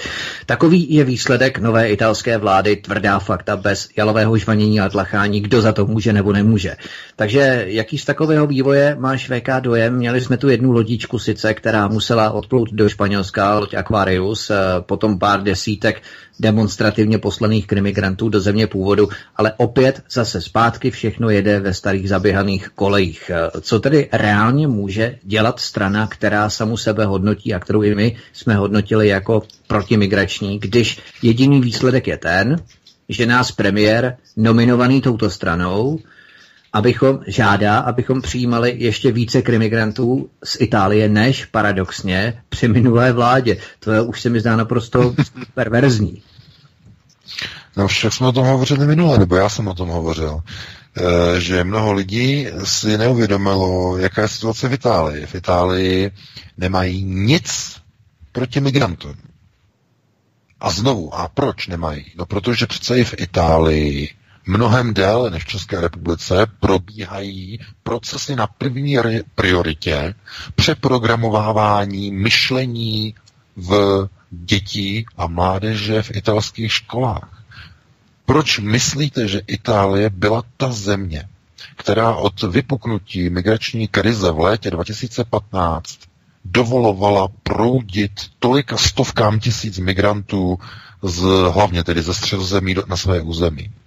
Proč nikdo, kromě několika zoufalých lidí, kteří na to doplatili nejvíc, to znamená majitelé různých nemovitostí, které jim migranti protizákonně obsadili a vláda jim je neochránila a tak dále. To znamená, eh, kde to vzniklo?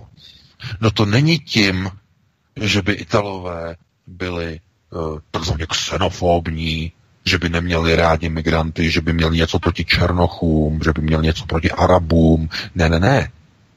To, co jim vadí a důvod, proč uh, hlasovali pro Ligu Severu, je jenom jeden. Jim vadilo, že všichni tito migranti zůstávají v Itálii.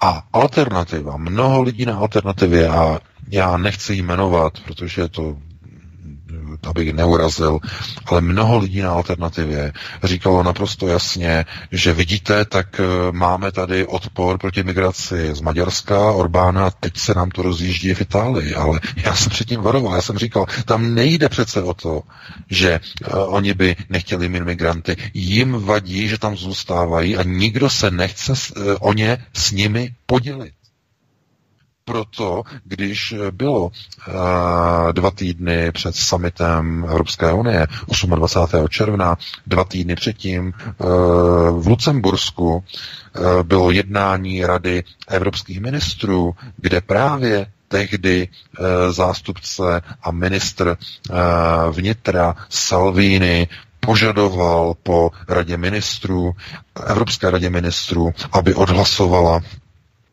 v podstatě přerozdělování migrantů, aby odhlasovala schválení Dublinu, což neprošlo. Tam se kvůli tomu vedly obrovské spory a diskuze. No a o dva týdny později, když byl summit Evropské unie, tak tam eh, naopak premiér Conte přímo jasně vyzýval k tomu, aby byl Dublin schválen a že dokud nebude udělána dohoda o přerozdělování uprchlíků z Itálie, že Conte zablokuje závěrečnou deklaraci summitu. A nakonec tam měli to kompromisní řešení, že se dohodli, že Itálie tady to nebude blokovat, to e, závěrečné komuniké, a že se Evropská unie dohodla, že budou vytvořeny takzvané hotspoty v Evropské unii, pro, kde se budou rozdělovat, přerozdělovat, přerozdělovávat uprchlíci. Nakonec to stejně padlo a to je na jinou diskuzi. A protože to padlo, tak v Itálii teď co? Conte i Salvini si připadají, že byli podvedeni Evropskou unii. To znamená, Evropská unie si na sebe ušila byč, že teď může dojít k tomu, že italští voliči si řeknou, aha, vidíte, Evropa nás podrazila. Pojďme vyvolat referendum o vystoupení z EU. Víte, eh, jak říká Pěkin, je to děbíly. A teď mluvím o Evropské komisi. Oni ví, že nemůžou prosadit dobrovolné přerozdělování migrantů v Evropě e, ve střední a východní části Evropy. Protože od doby, kdy došlo k pádu železné opony, uběhlo ještě velmi málo času na takzvané, uh, oni tomu říkají, uh, nebo ten název, ten odborný, kde oni tomu říkají, jako, že to je uh, jednotlivé generace které probíhají, tak vlastně ta generační linie ještě není příliš vzdálená. To znamená, ještě nedošlo ke generační výměně, která by byla vzdálená po pádu e, železné opony. A mnoho lidí e, ve střední a východní Evropě zkrátka nemá žádné zkušenosti s multikulturalismem, s multikulty, s inkluzí. Jenom se podívejte dneska, když v České republice by někdo přišel a řekl by, no, my k vám teď do paneláku přistěhujeme šest uh, cikánských romských rodin, máte radost? No, a co by řekli ti obyvatelé? První, co by udělali, že by zvedli telefon a začali by volat na realitku, honem, honem prodáváme byt s velkou slevou, chceme, aby to bylo pryč do konce týdne. To by byla první reakce. Takže eh, když, když máte zemi, která do dneška z mnoha objektivních důvodů nebyla schopná integrovat eh, romské obyvatelstvo kvůli jejich nepřizpůsobivosti eh, s většinovým obyvatelstvem, jak by taková země mohla integrovat etnikum, které ve srovnání s Romy nebo s Cikány je mnohem více nebezpečnější než všichni Cikáni dohromady. Jak by taková země mohla absorbovat 10, 20, 50 nebo 100 tisíc eh, militantně nastavených Arabů? Vždyť to je úplně šílené, to je choré. To je něco neuvěřitelného. Takže oni to vědí. A kdo tohle to neví, tak potom nedokáže pochopit, eh, z jakého důvodu vlastně Conte eh, jako šéf nebo řekněme předseda vlády italské, z jakého důvodu on vlastně teď je v této pozici, proč žádá Evropskou unii o přerozdělování migrantů. A proč nikdo ty migranty nechce. No a přivolal si e, na kobereček e, řekněme, toho hlavního štváče, jak napsaly italské noviny, že Andrej Babiš je největší štváč proti přerozdělování migrantů. to nevím teda, italský tisk, kde tohleto vymysleli. Jako, to, to, jako, kdyby, jako kdyby Tomio Okamura nebyl proti migrantům, znamená největším štváčem prý je Andrej Babiš. A pozval si ho na kobereček. No a co a proč? No, z mnoha důvodů. Protože pokud jde o Polsko, jako zemi V4, no tak tam je rozhodnuto. Tam je vymalováno. Protože Polsko je pod kontrolou Američanů. To je 51. stát Americké unie. Tam rozhodují teď Američané, americké ozbrojené síly. Pokud jde o Slovensko, tam se to vyvíjí velmi zajímavě teď, protože uh, američané si tam chtěli jako udobřit uh, Roberta Fica a uh, Pellegrinovu vládu, takže jim nabídli trošku nějakou slevu na stíhačky F-16. To je takový odpustek za to, že tam zorganizovali skrze Soroše pokus o státní převrat to by bylo na jinou diskuzi, proč e, přišla tady ta omluva v podobě určité slevy na stíhačky F-16, protože američané si nemůžou dovolit přijít o vliv na Slovensko. A takže tam oni taky nemůžou, tam oni vidí, že američané získávají e, vliv e, přes novou vládu na Slovensku, nebo řekněme ta, která vznikla po odchodu Roberta Fica. No a e, co se týče České republiky a co se týče Maďarska, no tak Maďarsko je jasné, to je, to je hlavní lídr odporu proti migraci. Takže která země v Evropě eh, jako je ještě tak jako napůl nějak nespracovaná, nebo nevyčleněná, nebo nevyhraněná, no je to Česká republika, která je roztržená, rozpolcená, napůl, úplně napůl roztržená. Půlku moci drží Pražský hrad, to jsou globalčiky, a druhou moc drží neokoni v, ve Strakově akademii okolo Andreje Babiše okolo struktur a tak dále a tak dále. Takže to je, to je, rozděl, to je rozdělené, to je rozpojené. A e, co se, o co se snaží Konty? No, snaží se o to, aby moc e, převládla, aby globalčiky, aby mohli nasunovat e, migranty do České republiky. Takže on tam přijede, e, Babiš přijede do Itálie a bude muset nějakým způsobem vysvětlovat, proč Češi po 30 letech nebo 29 letech eh, od eh, sametu nejsou schopni a nemají rádi migranty, nemají rádi Araby. Bude to tam muset vysvětlovat. Já nevím, jak tam vysvětlí. Bude vysvětlovat, že Češi uh, zavírají dveře, okna, schovávají dcery, když po, po vsi projde Černoch, tak uh, jak, jakým způsobem to pochopí, ale já si myslím, že tohle to je jenom pouze takové jakoby tragikomické uh, stělesnění to je situace, kdy všichni vědí, že neexistuje setrvání Evropské unie nebo setrvání v Evropské unii pro uh, tu zemi, která chce v Unii zůstat. To znamená, každá země, která bude chtít zůstat v EU, bude muset přijímat migranty. Jenže jak to udělat? Když je tak obrovský odpor v zemích střední a východní Evropy proti cizincům a migrantům.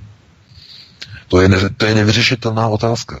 To je úplně, to je absurdní otázka, která nemá řešení, protože když kterýkoliv politik tohle to udělá a přijme migranty, tak už ho nikdo nezvolí. V tom okamžiku skončí v politice. Ať to udělá jakýkoliv politik v jakékoliv východní nebo středoevropské zemi. Je to úplně jedno.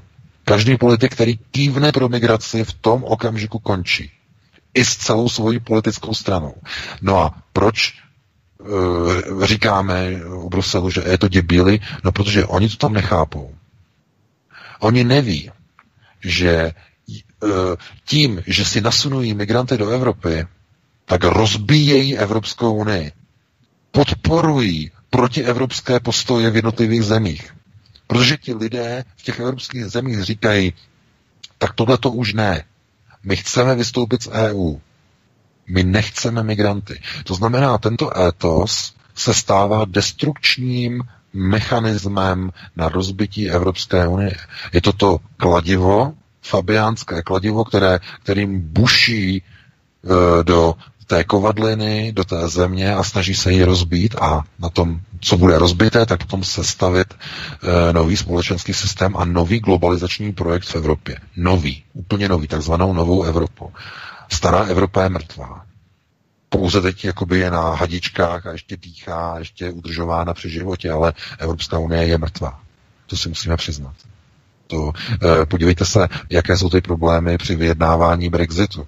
Dokonce se ukazuje, že možná žádná dohoda ani nebude, eh, že Británie vypadne z Evropské unie na tvrdo, to znamená, nebudou, žádná, eh, nebudou žádné obchodní dohody, nebudou žádné free zóny, nic. Eh, Češi, Slováci se budou muset vrátit, budou vykopnuti z Británie, nebudou mít žádná práva garantována a tak dále a tak dále. To je, to je mimochodem jedno z témat, které bychom mohli potom si tematicky navolit na nějaký z našich dalších pořadů, protože koncem října dojde vlastně k něčemu, něčemu, co je vlastně označováno jako za bod zlomu nebo eh, point of no return, bod, ze kterého není návratu, protože tam musí dojít k dohodě anebo k nedohodě mezi Evropskou unii a vládou uh, Terezy Mayové. Mimochodem, Tereza Mayová je taky Fabianka. Takže uh, to je něco neuvěřitelného, jak je toto propojené. A my jenom můžeme jako se na to dívat, že podívejte se, rozpadá se Evropská unie ve, svý, ve své podstatě uh, je v pozici, že už nedokáže se nikam pohnout. A všechno je to kvůli migraci. Proto globalisté nasunují migranty, aby rozbili současnou podobu Evropy. I z mnoha cílů, že ta nová Evropa bude postavená na schudnuté společnosti v rámci globálního chudnutí. A to je zajímavé, zajímavé, že samotný proces nasunování rozbíjí Evropskou unii. A Evropa a Evropská komise to nevidí. No jak by to mohla vidět, když uh, v jejím čele jsou diletanti, alkoholici, ochlastové? Chápete? Už chápete, proč dosazují do čela Evropské unie takové lidi jako pan Juncker, který je více pod vlivem, než že by byl střízlivý. jo, t- proto oni tam nepotřebují kádry, Oni nepotřebují globalčiky. Když něco rozbíjíte, když chcete, eh, máte podnik, který už nemá budoucnost. To znamená, chcete ho zlikvidovat. Posíláte svoji firmu, máte, já nevím, SROčko nebo akciovku, to je jedno, a víte, že už to nefunguje a posíláte ji do likvidace. Koho dáte do čela takové krachující, likvidované firmy? Nějakého specialistu, nějakého uh, člověka, který je génius nařízení, nějakého odborníka? Ne. Dáte tam nějakou osobu, která je pomalu v pozici uh, hej, počkej, nějaký blbec, když to takhle řeknu, a uh, ten člověk tam prostě sedí, že tu funkci má a de facto ta firma se rozpadá. No, to je přesně model Evropské unie. Vy myslíte, že oni jsou slepí, že oni neví, že Juncker je alkoholik, že by se měl léčit a měl by být nahrazený někým, kdo bude kádr? A proč ho tam nechávají? No protože proč by do, likvida, proč by do likvidované firmy dávali nějaké kádry? Protože on dělá tu práci, kterou dělá, dělá ji dobře. Vede celý podnik k likvidaci, ke krachu. V rámci globalistické perestrojky. Takže eh, já bych to jenom takhle zhodnotil velmi krátce a e, co se týče Andreje Babiše, tak já si nemyslím, že on by něco vyřešil, on nedokáže nic vyřešit, protože on není takový blbec, že by něco slíbil v Itálii, protože on ví, že nic slíbit nemůže, protože cokoliv by slíbil o migraci, kdyby kývnul na přerozdělení migrantů, tak končí. To on ví. A já jenom nechápu, že tohle to netuší, možná ani v Itálii, možná ani Conte neví, protože i on vychází z jiného systému myšlení a řízení, protože uh, oni si myslí, že uh, když někde je běloch, černoch, uh, aziat, já nevím, papuánec, takže jsou sobě nějakým způsobem rovni si v očích, řekněme, středoevropské, východoevropské společnosti. To, to, to vůbec tak nefunguje. A oni to neví, protože v Itálii je prostě úplně jiná společnost. Tam oni netuší, řekněme, jaká nemultikulturalita se stále ještě rozprostírá v prostorech střední a východní Evropy. Že to je příliš krátká doba od pádu železné opony. Musí uběhnout aspoň dvě nebo tři generace, než budou takové ty nemultikulturní systémy výchovy e, úplně řekněme, jakoby přeprogramovány. To znamená, dneska máte lidi, eh, kteří rozhodují a kteří vyrůstali eh, před rokem 89, jsou v pozicích nejvyššího řízení, v pozicích státu a tak dále a ještě dlouhá desetiletí budou. Takže je příliš brzo na to dělat eh, z východoevropských zemích multikulty státy, ale jak je vidět, ani v Itálii, ani Conte, ani Salvini a ani Evropská komise to netuší. Oni nemají ty souvislosti, oni nechápou, co se vůbec děje globalisté rozbíjejí Evropskou unii. To, co vidíme, je rozvrat Evropské unie. Do značné míry ani nemusíme čekat na to, jestli bude nějaký, eh, nebo bude nějaké referendum o EU, nebo nebude protože Evropská unie sama bude muset dojít nějaké reformě sama od sebe, protože jinak začne se rozpadávat sama od sebe, samovolně. Takže já bych to tímto ukončil, dal bych tě slovo Vítko, pustili bychom se na další téma. Tak eh, v posledních 20 minutách stihneme ještě další poslední téma. Já jsem na začátku mluvil a hovořil o okurkové sezóně a tak trošku jsem litoval, že okurková sezóna není, i když následující zpráva náplně jejího obsahu naznačuje tomu, že trošku se k té okurkové sezóně přece jenom přiblížíme. Podíváme se totiž na naprosto nechutnou propagaci homosexuality na Českém rozhlase 3 Vltava. Já jsem to chtěl eh, ještě probrat minulý týden, ale neměli jsme na to čas a teď nám zbývá trošku času, tak se na to podíváme.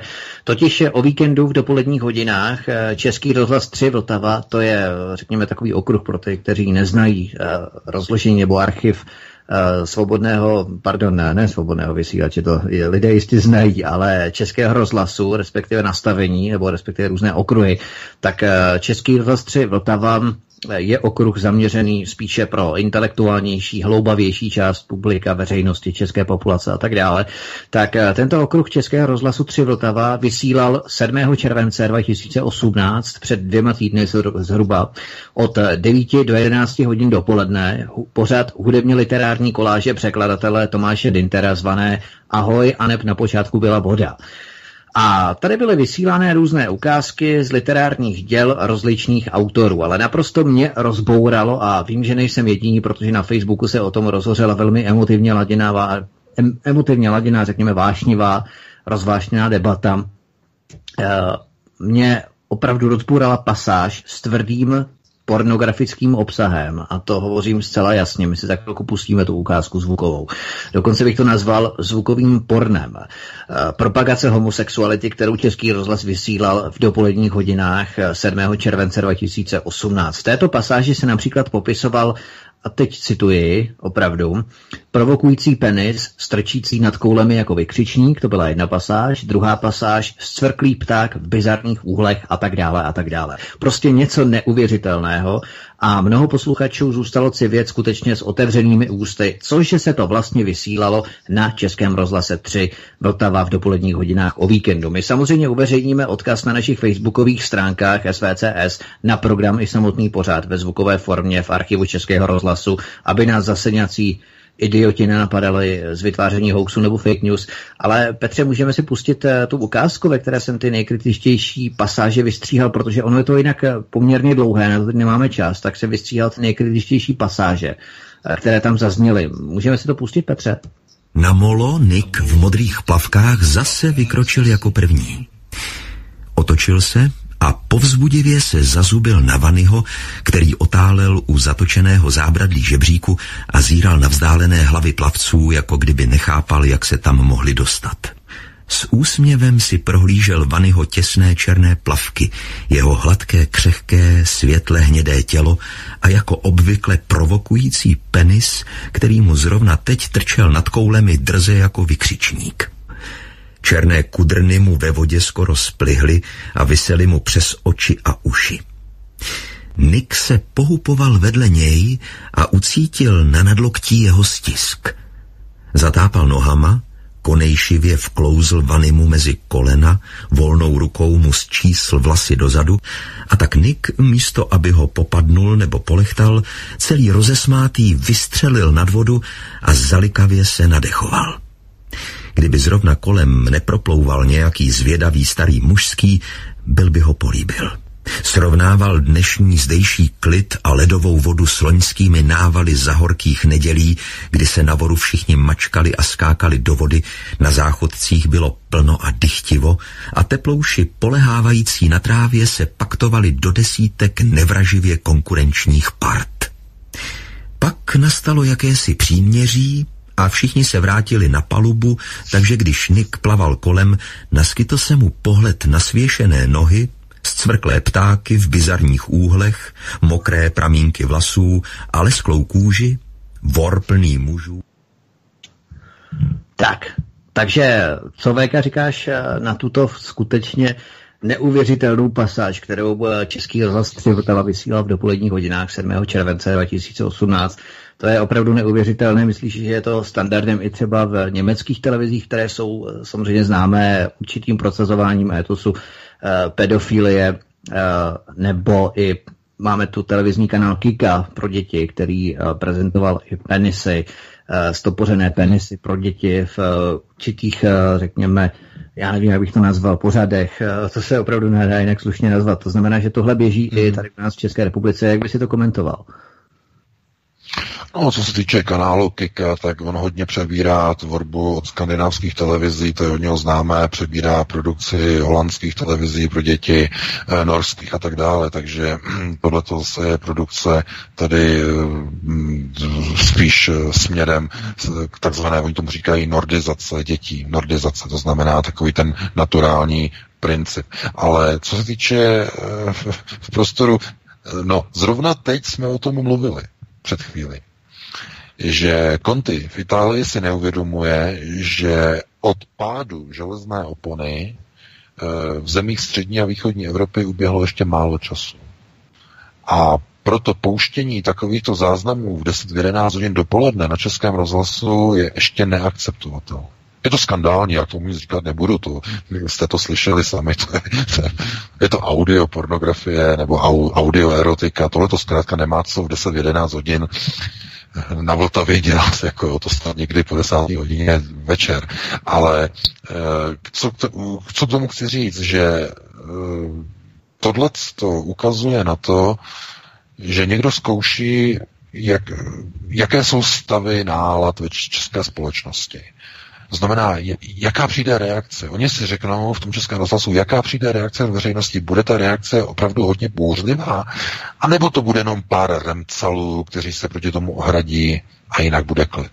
No je to úplně to samé, k čemu došlo v Brně, v divadle Huse na, na provázku, kde byla inscenace od uh, onoho uh, chorvatského nebo srbského, nebo já teď nevím, jaké národ, chorvatský, chorvatský režisér, který tam vlastně No, no, no, který tam měl vlastně tu scénu s tím Ježíšem, který znásilňuje tu muslimku. Takže to byl test. Stejně jako v tom Brně, v se na provázku, i toto český rozhlas je test nálad eh, takzvané, uh, oni tomu říkají, tolerance ve společnosti. To znamená, je to, je to balónek, pokusný balónek vypuštěný, je to lakmusový papír, který má otestovat, jestli voda je taková nebo taková zásaditá kyselá, jestli už je to připraveno nebo není. To znamená, je to vypuštěný balónek na zjištění stavu nálad ve společnosti. To není náhoda. Víte, eh, programové, programové schéma vysílání v rozhlasu na Vltavě musí vždycky schválit šéf redaktora redakční rada. Myslíte si, že oni tady to neví, co to je? že, že to tam jenom tak nějak unikne, proklouzne. Ne, ne, ne. Totiž je to, to právě takhle, já jenom, jenom, no, to, jenom, jenom, jenom, doko, jenom ne, dokončím, ne, ne, že on... on to obhajoval, jo, dokonce tady to. No, no, no, no, no, ano, ano, přesně tak. Takže oni u toho sedí a oni přijmou nějaké stanovisko, no a oni si to obhájí. Oni nemají s tím problém. No otázkou je, jestli s tím ne, by neměl mít problém třeba ten blbec, který sedí u toho přijímače a kterému se říká kódovým názvem koncesionář, který odesílá každý měsíc ty poplatky. A nemůže si vybrat, komu může poslat a komu ne. Musí to poslat na ten účet, který a potom to dostane rozhlas a česká televize. Takže takhle je to udělané. No a e, zase já řeknu jednu důležitou věc. E, byla určitá snaha určité, řekněme, i vlastně jako politicky nastavené téma před volbami. My jsme se k tomu připojili jako Aeronet. To znamená změna zákona o financování veřejnoprávních médiích, která by měla spočívat v tom, že lidé by si dobrovolně mohli určit, komu chtějí posílat koncesionářské poplatky. Pokud by byly, pokud by zůstaly jakoby eh, povinně placené, tak by si mohli lidé, občané dobrovolně zvolit, komu budou poplatky eh, posílat. A nejlepší by bylo, kdyby žádné poplatky nebyly, kdyby eh, lidé nebyli nuceni k výpalnému a co se týče státní televize, státní televize by měla být, pokud by vůbec měla nějaká zůstat, já věřím, že ano, tak státní kanál by měl být placený ze státních peněz. To znamená z rozpočtu. Rovná se, řekněme, z toho, co se vybere na daních a tak dále. A myslíte si, že to někdo prosazuje v poslanecké sněmovně teď? Změnu. No tam to, to, to, není, to není priorita. Nikdo to nemá za prioritu. Přitom je to velmi důležité.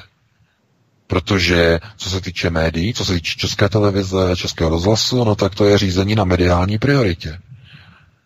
To znamená ovlivňování lidí, ovlivňování názorů, myšlení. No a co se stane, když budete prosazovat, řekněme, eh, LGBT teze na veřejnoprávní médiu? A když budete vysílat dětem, řekněme, homosexuálně laděné e, pořady, jako třeba už teď tady vysílá občas. Sice to ještě je takový jakoby napůl, jako Kika, e, jsou tam různý ty, tyhle ty seriály, že já nevím, že jsou tam prostě dva, mají se rádi a dvě holky jsou tam, jsou nezletělí a jsou v nějakém lesbickém vztahu. Prostě různé seriály, tohle to jakoby podprahově ukazují těm dětem, že to je v pořádku jako když jsou homosexuálně nastavený. A jestli tohleto jako bude pokračovat i v České republice, no tak zkrátka ty procesy za 10-15 let budou tam, kde jsou třeba teď v Německu. Jo, nebo jsou v tom Švédsku, nebo jsou kdekoliv jinde, tak budete to mít úplně stejný a nebude v tom žádný rozdíl. Budete si říkat, no, tam v Německu to mají a tady už to máme taky. No a, a, a, a někdo řekne, a co s tím budeme dělat? No v té době už nic. To už bude vymalováno. Takže teď v této chvíli je třeba, aby se něco udělalo třeba s, veřej, s veřejnoprávními médii. Protože ty představují daleko větší problém než eh, média komerční. Protože média komerční třeba dneska, jak to mají nastavený, tak něco takového by si ještě nemohli dovolit pustit. A to z toho důvodu, že většinová veřejnost by toto neakceptovala. A co neakceptuje většinová veřejnost, od toho dávají ruce pryč inzerenti. A inzerent to je bůh pro komerční média. Co řekne inzerent, přesto nejde vlak. Ale co se týče veřejnoprávních médií, tam tady ta zpětná vazba komerčního trhu nefunguje, protože tam můžou vysílat, co chtějí, protože mají garantovaný příjem skrze koncesionářské poplatky. Takže e, strana nebo politické strany, které by s tím něco měly dělat, tak mají jiné starosti teď v parlamentu. Všichni jsou z toho úplně perplex, všichni jsou úplně v háji, jak e, dopadlo Babišovo jednání a vyjednávání tam, tam jako opozice je z toho úplně pryč, ale je z toho pryč i SPD, která také se z toho nemůže vzpamatovat, že Babiš má vládu s důvěrou se socialistama. a, a už e, je to jenom pár, pár dní, kdy je vláda má důvěru a už odstoupili dva ministři kvůli podvodům se psaním diplomových prací, kvůli opisování. Už dva ministři. Takže e, politické nastavení je takové, že tohle se vypadá, nebo to vypadá, že není priorita, to znamená, není cílem chránit například mediální prostor, není snaha o reformu veřejnoprávních médií, Babiš se do toho pouštět nebude, protože má jiné priority teď v téhle chvíli ani nemá důvod, protože eh, on ví, že on kdyby nějakým způsobem chtěl, tak by mohl něco dělat, ale on nechce, protože to jasné, nebo do určité míry eh, je mu je úplně jedno, co já nevím, vysílá česká televize, protože eh, nikdo to nebere vážně, mimochodem. Kdyby někdo bral vážně českou televizi, tak Babiš by se o českou televizi zajímal jako primární věc. A to, že je mu to úplně jedno, je kvůli tomu, že ví, že českou televizi už dneska nikdo nebere vážně. To je, to je, to je, to je zajímavá, to je jako velmi zajímavá věc pro pozorovatele, pro lidi, kteří vlastně třeba se dívají na to, jak vnímají politici mediální scénu. To znamená, tomu politikovi jde o to, co se o něm třeba říká na televizi Nova nebo na Primě, ale už je mu úplně jedno, co říká česká televize. no a jenže to samo o sobě ještě není jako řešením, protože tím, že bude třeba ignorovat českou televizi, tak o to více uh, se jenom bude zakonzervovávat ten stav, který tam zkrátka je, to znamená neobjektivnost, zaujatost, uh, na objednávku, dehonestace, diskreditace alternativy a tak dále a tak dále. Takže já teď vidím po schválení a po vyslovení důvěry vládě Andreje Babiše období, kdy bude fungovat jakási určitá kocovina, rozčarování z něčeho, co jak dopadlo a mohlo dopadnout jinak, ale už na podzim, kdy se začne vlastně jednat se o rozpočtu a o dalších věcech, tak už tam se můžeme vidět další posuny a e, zase se bude něco měnit a Bůh ví, jak to bude na jaře. Takže e, já bych e, tomu nedával nějakou ještě konečnou nebo nějakou stopku. Uvidíme, jak se to vyvine a jak se to vyvrbí. Tak eh, i když máme 20 hodin 55 minut, já si myslím, že není třeba začínat ještě další téma, protože na 5 minut bychom to určitě nestihli. Já jsem chtěl ještě se dotknout eh, paní Jany Maláčové, která byla za pana Karčála nominována do, nebo dosazena do Ministerstva práce a sociálních věcí. To můžeme probrat, ještě, ještě bychom jo, to mohli probrat, je to důležité téma. Zkus no, to komentovat. Ty jsi o tom psal totiž článek Serešova Stopa, která, která studovala stejné univerzity jako George Sereš. Zkus to rozvést. No, jenom velmi krátce. Eh, to hlavní gro je v tom posledním článku na Aeronetu z dnešního dne to, eh, o fabiánské společnosti, takže to si určitě přečtěte. No, Ale co se týče pětkrát, paní... pětkrát číst, pětkrát tak minimálně, abych to opravdu pochopil, to je opravdu no, no, no. těžký článek, hodně těžký článek. Je to, je to, je to, je to, je to těžký článek, ale já jenom chci říct, že uh, Jana Maláčová byla navržena lidovým domem jako nástupce nebo řekněme náhrada za Petra Krčála, který čelí kauze, že opisoval diplomovou práci, takže odstupuje e, z místa e, ministra práce a sociálních věcí pouze po týdnu. Mimochodem, a co se, a co se stalo? Miloš Zeman tuto rezignaci přijal a mimochodem ocenil velmi prestižní a výborné vzdělání eh, z vynikajících špičkových škol, na kterých paní Maláčová studovala. To je do značné míry, aniž bychom to chtěli rozebírat, velmi děsivé konstatování, protože já jsem přesvědčen, že Miloš Zeman ví moc dobře, eh, co se skrývá pod názvem Frankfurtská škola. Kalergio systém řízení genetického přeprogramování a islamizace Evropy. Tato teze se přednáší na frankfurtské škole, tady ve Frankfurtu, na té škole, na které studovala paní Maláčová. A co se stalo potom?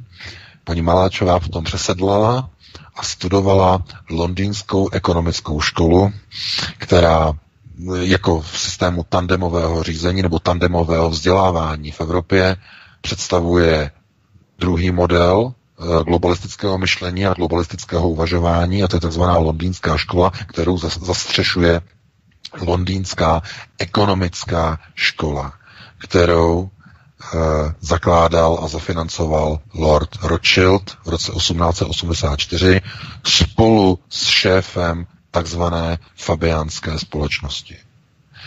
A jaké přišly reakce z Lidového domu? No Lidový dům, jak uvedl článek na parlamentních listech, tak e, někteří členové Lidového domu se vyjadřují o paní Maláčové jako o nějaké nímantce, nějaké nicce, že nemá žádné uh, zkušenosti z politiky a jak je možné, že pan Hamáček a další skupina okolo pana Hamáčka, že ji navrhli na pozici uh, šéfky a ministrině práce a sociální věcí po Petru Krčálovi. Jak je to možné? No a ten článek vlastně odhaluje důvod. Protože z toho, co vlastně víme, tak paní Maláčová jako jedna z mála žen. Já se snažím zjistit další informace, ale ona je jedna z mála žen v České republice, která studovala na dvou pilířových školách globalizace které představují hlavní systémy globalistického řízení ve světě. Na frankfurtské škole, to znamená na škole Kalergy, a studovala na škole Rothschild eh, na londýnské ekonomické škole. A kde se k tomu dostala, to je záhadou. E, proč si ji vybrali, je záhadou. E, není záhadou to, jaké teze prosazuje, je šéfkou oranžového klubu, který prosazuje LGBT prvky v České republice, práva žen, lesbická práva žen a tak dále, to znamená prvky e, řízení kalergy, to je frankfurtská škola, a prosazuje zrovnoprávnění žen, jejich příjmovou stránku. To je škola Londýn. To je londýnská škola Rothschild. Práva boje za, nebo boj za práva žen a e, feminismus. To je londýnská škola. Takže vidíte, že ona je kádr. No a kádr v převleku, což je symbol e, Fabiánu, to znamená vlk v rouše beránčím, oni to mají v erbu, v logu, to znamená, ona vypadá jako naprosto byste si ji nevšimli ničím e, zvláštní, prostě jakoby šedá myš, ale ve skutečnosti ona je vychovaným kádrem. A není mi jasné, jestli tohle to ví e, v lidovém domě, jestli to ví úplně všichni, jestli to náhodou neví jenom pan Hamáček a jeho, e, řekněme, jeho skupina lidí v nejbližším okolí, ale eh, evidentně zjevně to neví mnoho členů ČSSD, že jaký kádr mají vlastně oni ve svém středu. Paní Maláčová má de facto všechny předpoklady k tomu, aby byla premiérkou. Ne nějakou obyčejnou ministriní, ale ona s tímhle tím vzděláním se může stát premiérkou. Z fleku, okamžitě, teď, hned. Má k tomu globalistické předpoklady, globalistické vzdělání ze dvou hlavních pilířových škol globalizace frankfurtské a londýnské školy. To je něco neuvěřitelného. A e, někdo teď řekne, no ale jako proč nebyla nasazená jako hlavní kůň? No protože takhle oni nepracují. Globalisté nechtějí být vidět. Pokud mluvíme o řekněme, těchto vyšších procesech řízení, tak oni nedávají na odiv svoji moc, svoji pozici. Oni chtějí nenápadné lidi, kteří budou prosazovat zákulisí procesy řízení. Protože to, co musí být vidět, je marioneta. Nesmí být vidět šňůry a už vůbec nesmí být vidět loutkovodiči. To je to, čemu oni se snaží zabránit za každou cenu. Proto se vybírají takové řekněme, figury, které budou lehce ovladatelné, které budou na šňůrách, které budou takzvaně kádrově prověřené. To znamená kádrová profilace. No a vidíte, a, a někdo si řekne, no a proběhly volby a Babiš vyhrál a tohle a kde si co si a podívejte se, k čemu dochází. Jenom dva týdny poté, co byla vyslovena důvěra vládě. Dva ministři odpadli a Tatiana Malá její pozici bude dočasně eh, řídit eh, její náměstek, tam se neví, co bude, nebude. No a minister práce sociálních věcí, pan Krčál za ČSSD odešel a teď jeho roli zřejmě převezme kandidátka globalistu číslo jedna v České republice. To můžeme naprosto bez, nějakého, bez nějakých pochyb prohlásit, protože kdo má takovéhle vzdělání, tak je kandidátem globalistu číslo jedna. Tomu se, tomu se mimochodem nemůže vyrovnat ani, ani Miloš Zeman. A to je nějaký kandidát globalistů. Mm. Ale takovéhle vzdělání rozhodně nemá. Takže já bych to tímto uzavřel, předal bych ti slovo Vítku, dali bychom si dvě písničky a potom bychom se pustili po přestávce do telefonických dotazů.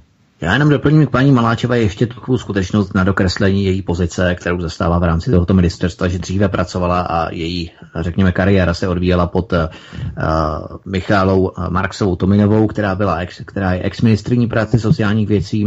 Obě jsou členkami Česko-německého diskuzního fóra a samozřejmě paní Maláčová je také zároveň členkou správní rady Česko-německého fundu budoucnosti, což je v podstatě jeden z největších uh, řekněme, eh, dárců a podporovatelů německého, německé lobby právě v České republice. Širokosáhle, dlouhosáhle jsme o tom pojednávali právě v té studii, analýze ohledně eh, trojdílného série, trojdílné série ohledně lobby sudeto německého a v podstatě lobby celé Německé spolkové republiky. Tak to by bylo všechno. Eh, Petře, dáme si dvě písničky a potom se vrhneme na vás, vážení posluchači, takže těšíme se na vás.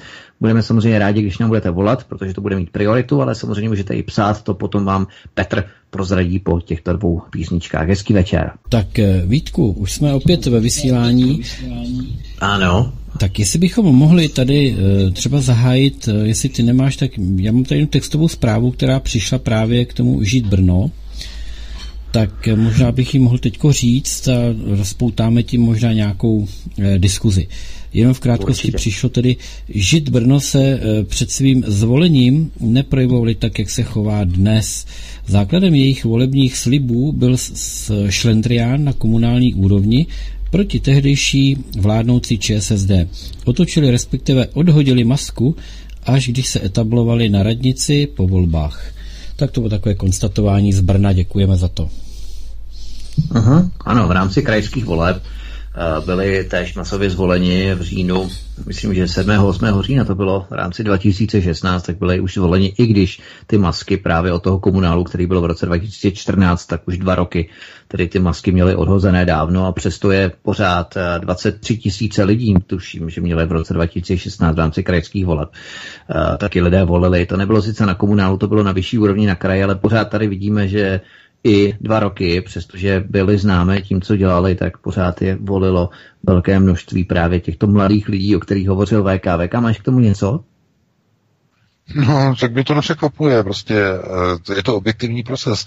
Ne, přece nemůžete si myslet, že když 30 let školství je indoktrinováno norskými fondy, které nasu, nasunují multikulty inkluzi do systému českého vzdělávání, že to, ne, že to nezanechá následky. To si přece nemůžete myslet. Když necháte výchovu na státu, když si myslíte, že když dáte děti do školek ve dvou letech a že z nich vyrostou pro národně a pro tradiční rodinu nastavené děti, no tak to jste úplně na omilu.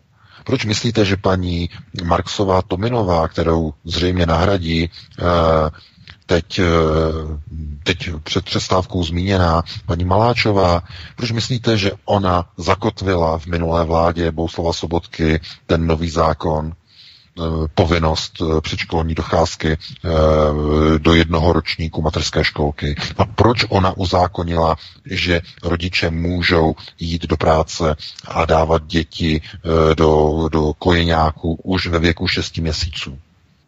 No, je, to znamená proces, aby se dítě dostalo co nejdříve ven z rodinného kruhu. Aby stát se postaral o vaše dítě. No a to je, no to je co? No to je Barnevernet. To je norský model. Přesně takhle je to v Norsku nastavené, kdy už v šesti týdnech můžete dát dítě do péče státního zařízení. To je okopírované z Norska. No a proč si myslíte, že je tolik programů, finančních programů v rámci ministerstva školství, kde participují norské fondy? No to je všechno propojené. No a my, když na to upozorňujeme, a politici by se o to měli zajímat, tak jediný, kdo se o to zajímá, o prorůstání těchto neziskových organizací nadnárodního, řekněme, globalizačního komitétu, tak jediný, kdo se to k tomu vyjadřuje, tak je Václav Klaus mladší, protože on je z oboru jako učitel nebo ředitel eh, bývalé školy Porgu v Praze. No a nikdo jiný. Ještě paní Chalánková a, možná. A taky, no, no hmm. taky. A to, a to je všechno. Šmitec, šluz, konec, nikdo další. A můžeme potom uh, tady apelovat a můžeme meldovat a pořád říkat, jak je to důležité ochraňovat vnitřní kruh, rodinu, dítě, snažit se udržet dítě co nejdéle doma, u matky, co nejdéle.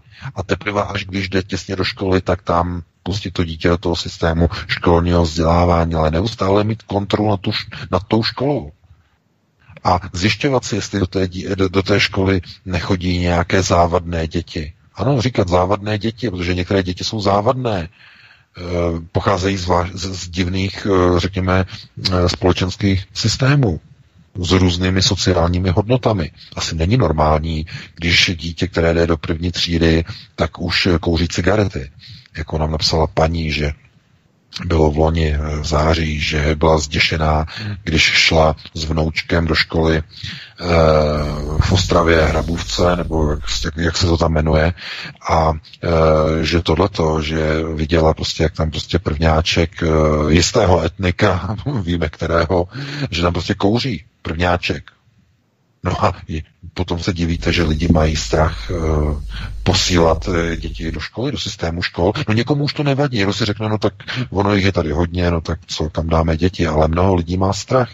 No ale mnoho, mnoha lidem je to jedno. To znamená, že když je vám jedno, co vyroste z vašeho dítěte, nebo co spou do hlavy eh, během, já nevím, devíti let eh, docházky do školy základní, no tak potom se nemůžete divit, že z toho dítěte za nějakou dobu vyroste sluníčkář kterého vůbec nepoznáte a který jde a ve svých 18 letech volí právě toho pana Holana, toho správňáka s těma duhovými vlajkama. Potom se nemůžete tomu divit. Takže tohle to vychází všechno z rodiny, to znamená, víte, snaha globalistů o rozbití tradiční rodiny vychází právě z tohoto důvodu. To znamená z toho, aby rodina nemohla chránit výchovu budoucí generace. E, řízení na první prioritě. To znamená, když oni vychovají děti podle svého, národ končí. Takže já bych e, tohleto ukončil, předal bych slovo do studia. Jestli máme někoho na Máme. Máme volajícího, tak eh, chviličku, já to spojím. Tak, už se slyšíme? Můžete, můžete jít vás slyším. Mhm, dobrý večer, povídejte svůj dotaz. Dobrý večer, já mám dotaz, takovou podotázku. Nejdřív eh, pan VK říká, že neexistuje členství v EU bez přijímání migrantů. A pak řekl, že Polsko v žádném případě přijímat migranty nebude. Tak jestli teda můžeme čekat vystoupení Polska a Maďarska v nejbližší době z Evropské unie a jak myslí, že to bude probíhat, když Británie vlastně není schopná uh, vystoupit. Uh, pořád jsou s tím nějaký problémy. Ale uh, to je taková podotázka. Uh, chtěla jsem se zeptat na, hlavně na ty smlouvy, Eh, jak můžu, teda smlouvy, volby, jak můžou volit eh, cizinci s přechodným, přechodným pobytem. Mě zajímá, jestli to, co je v Lisabonské smlouvě a v mezinárodních smlouvách, musí projít českým právním řádem a musí to schválit sněmovna. Protože teď doufám, ne. že jsem to nezmotala. V roce 2014 ne, neprošlo sněmovnou, um, neprošla sněmovnou možnost uh, právě, uh, nebo nebylo umožněno volit těm cizincům, kteří mají přechodný pobyt v České republice. A neprošlo to sněmovnou a to, tudíž se to nedostalo do zákona. A teďko najednou ne, ne, ne, sám Hamáček, aniž by to zase prošlo sněmovnou, nebo se pokoušeli to, aby to prošlo sněmovnou, tak sám Hamáček prostě o veliký si vydá nějaký výnos nebo doporučení, eh, aby eh, obce dovolily volit eh, přechodňákům v těch komunálních volbách, tak mně není jasný, jestli teda, když je to v Lisabonské smlouvě nebo v nějaké mezinárodní smlouvě, jestli ministr má jako, jakožto jedna osoba v oprávnění vlastně to, to tady doporučit nebo mm, nařídit. Uh-huh, Jestli ano. to teda už nemusí procházet tou sněmovnou, aby, aby se to dostalo do nějaký to, právní normy. Jestli to může udělat jedna Děkujeme. osoba, jako to teď udělal Hamáček. Teda respektive on, on pokračoval v práci Metnara, že to údajně prý započal a Hamáček to jenom jako Halo, halo, halo, jako, paní posluchačko. Ano, už to bylo pochopeno. Děkujeme. Jo, tak snad jsem to řekla nějak srozumitelně. Tak ty dvě, ty jednu otázečku otázečku a pak tam to hlavně ty volby. Děkuju. Taky děkujeme. No, no. Evropské právo je nadřazené na, na české právo. Backup. To je, stačí, stačí otázky jednoduše, protože potom tak. se lidé stěžují, že se nemůžou dovolat, tak já bych jenom poprosil velmi stručně, já tomu rozumím. Eh, na tu první otázku je, jestli eh, Polsko a Maďarsko se vystoupí z Evropské unie. No, je to velmi pravděpodobné, samozřejmě, protože to, k čemu dochází, vlastně snaha o rozbití Evropské unie a nová Evropa bude menší než Evropská unie. Systém nové Evropy bude jiný, bude e, granulární, to znamená, Evropa nebude jednolitá, bude rozbitá a ty státy, které nebudou v EU, budou pod vlivem americké státní moci. To je jasné. Vytvoření trojmoří je hlavním cílem amerických neokonů v Evropě, takže to se dá očekávat. Polsko i Maďarsko mají velmi silně nakročeno na vystoupení z Evropské unie v horizontu deseti let. Polsko mnohem dříve. Takže to by byla odpověď na uh, tu první otázku. A na tu druhou otázku, jak je to s těma smlouvama. Uh, No, já jsem o tom psal článek tento týden, mimochodem. Tohle je právě ta dezinformace a dezinterpretace, kdy si myslí e, mnoho občanů České republice, že to zamítnutí poslanecké sněmovny v loni, která vlastně neschválila právo pro cizince, aby mohli kandidovat v českých volbách, tak tam je obrovská dezinformace v jedné zásadní věci. Poslanci nezakázali cizincům eh, hlasovat eh, v českých volbách. Tam došlo k něčemu jinému.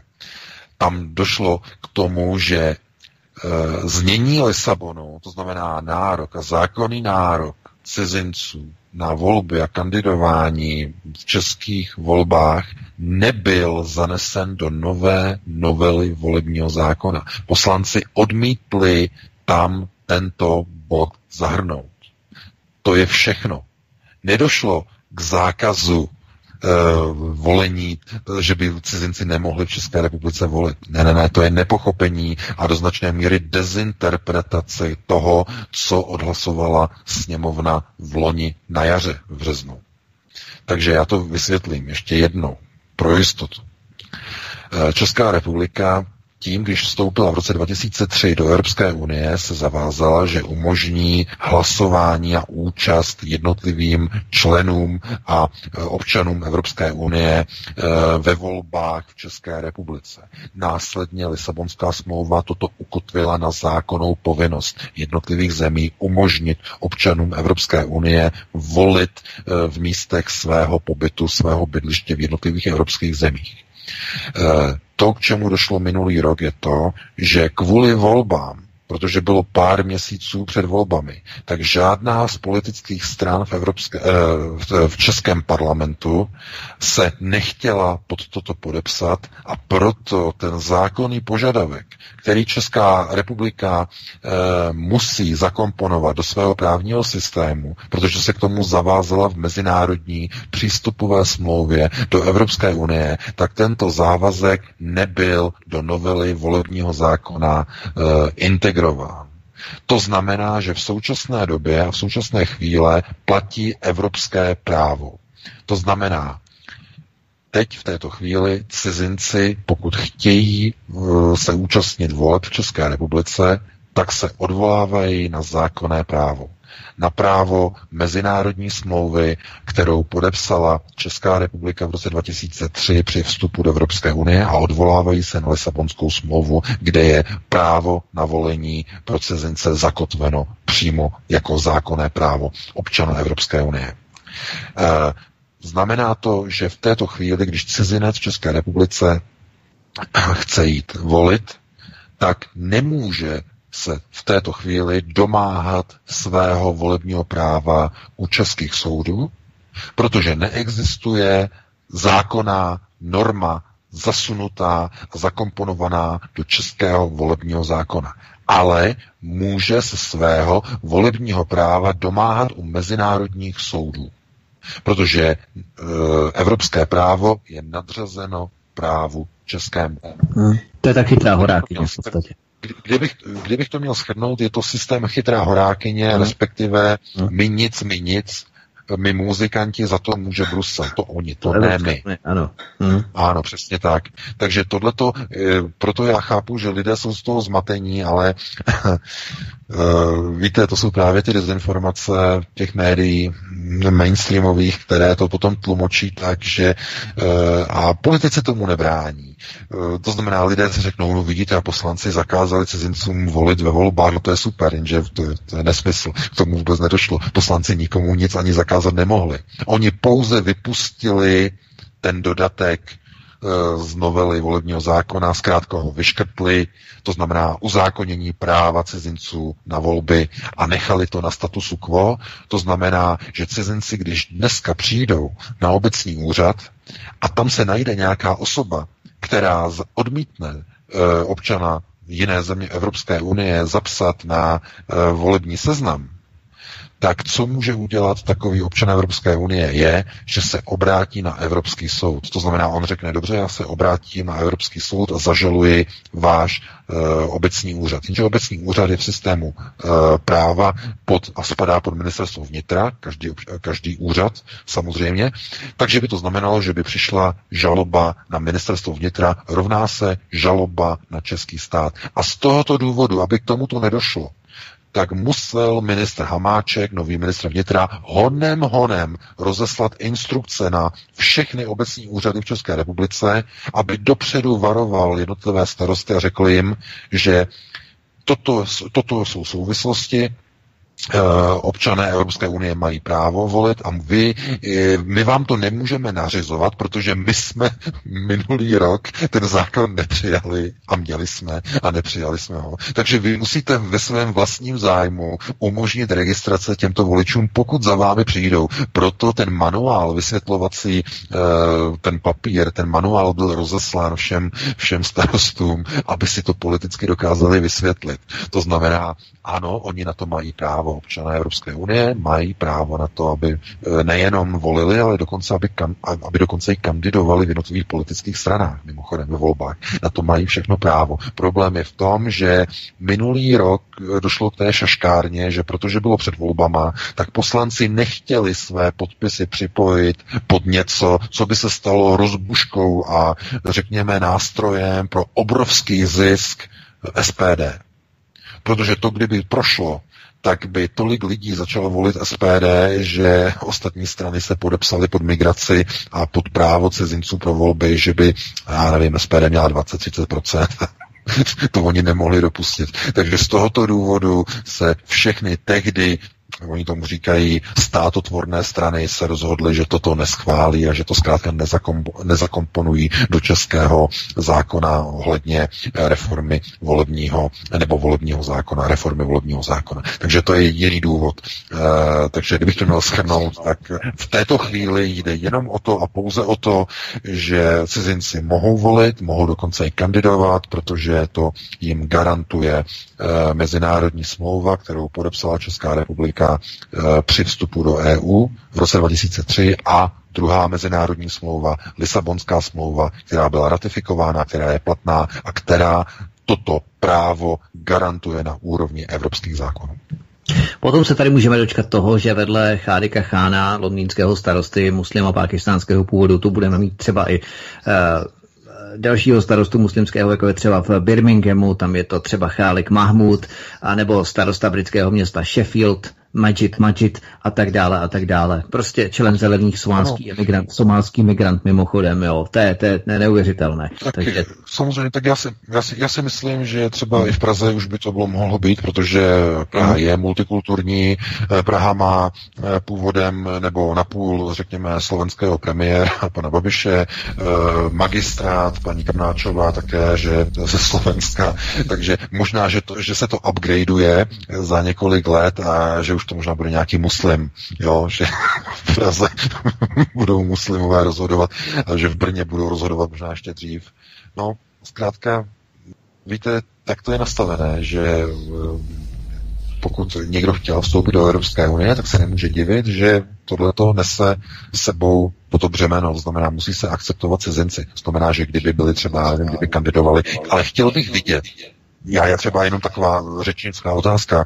Chtěl bych vidět, jestli by uspěl někde nějaký kandidát, třeba český kandidát někde v Bratislavě, kdyby kandidoval, nebo tady to, jestli, jestli by se stal třeba, kdyby, jestli by se stal třeba slovenským premiérem, třeba nějaký český kandidát. No a Čech jako Polen, Poleno, to by mě zajímalo, to by asi, to si nedovedu představit, ale vidíte, ale v Praze je to možný. V Praze jo, takže uh, to je jenom taková, eh, tak, Taková no, drobnost. No. Ty si totiž Veka říkal, že v Praze, já jenom máme určitě telefonát, eh, jenom velmi krátce, ty si říkal, že v Praze by nemohl být žádný muslim. Muslim už v Praze je na komunální úrovni, protože do pražské ČSSD Jedná se konkrétně o Prahu 9. Eh, bylo na schůzi 12. září 2016 řízené tamním předsedou eh, Miroslavem Ludvíkem přijat muslim z Čečenska Kambulat Kadiev.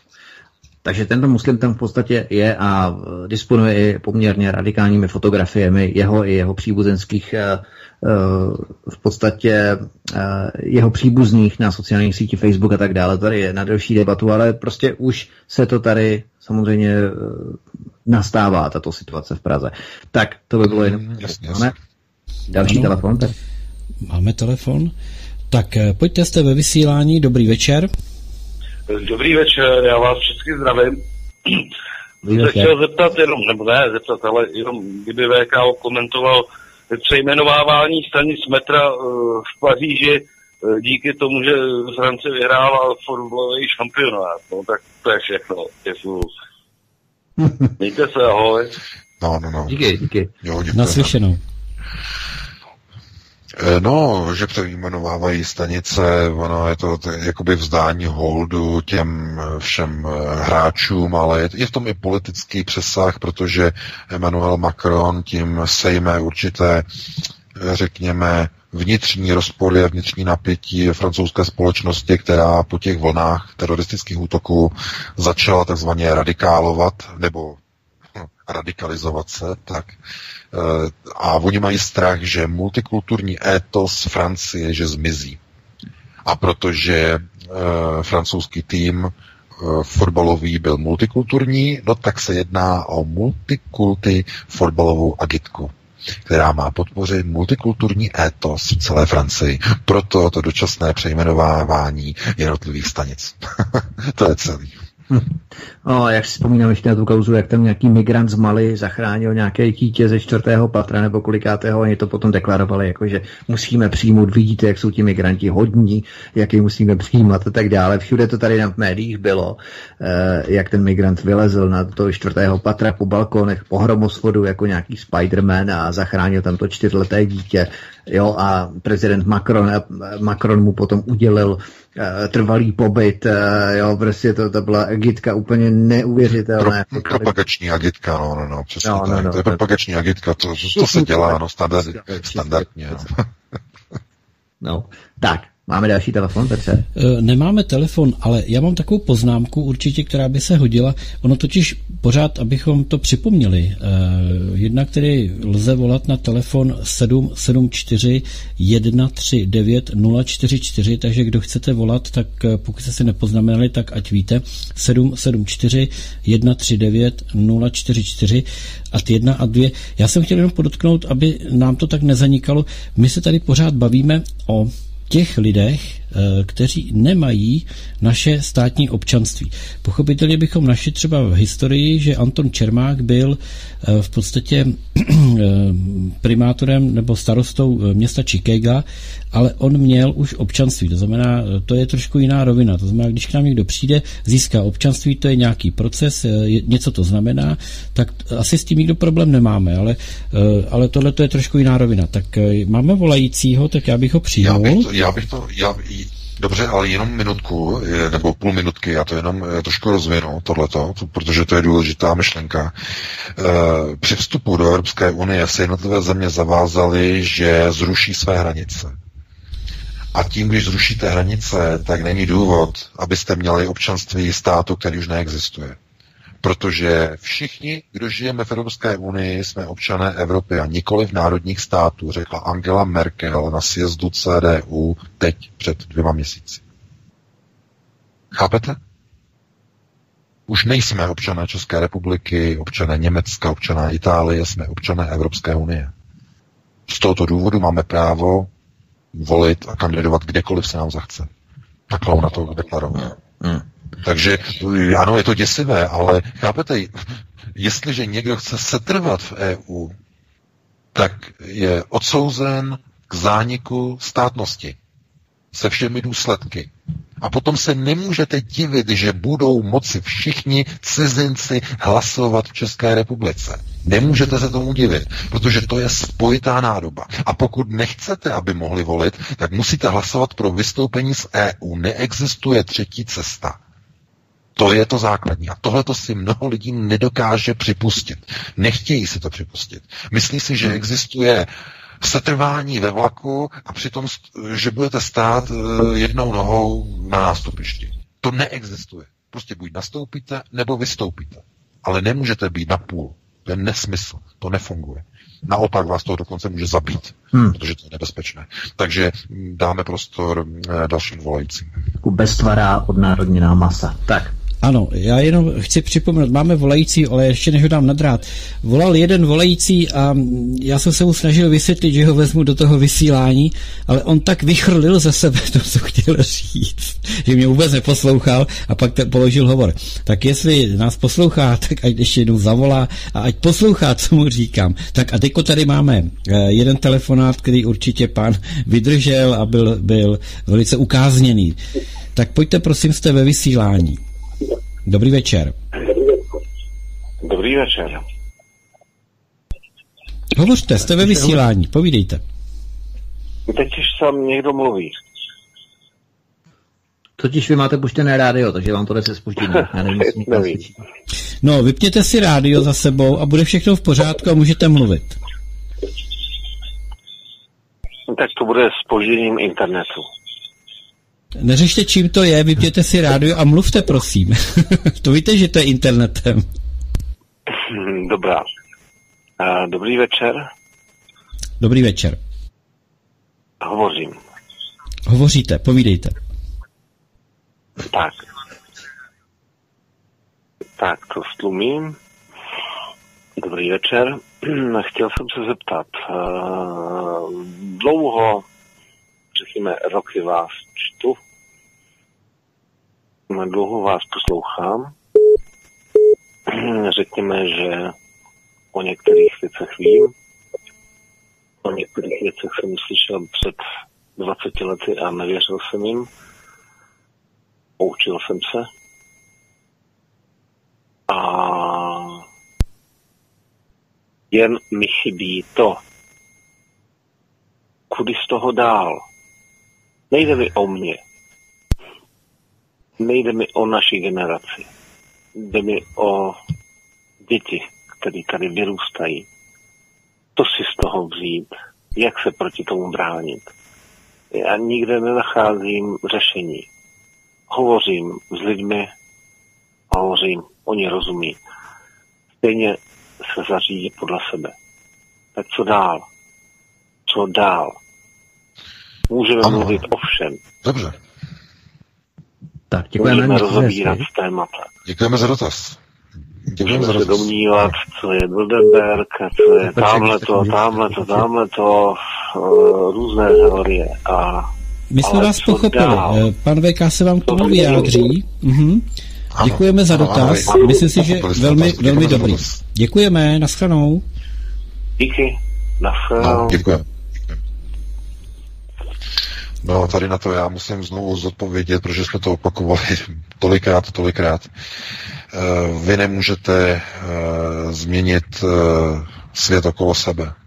Tohle to je zásadní omyl všech megalomanů a všech, já nevím, systémů řízení, které, já nevím, který si neuvědomují vůbec, proti čemu stojíme.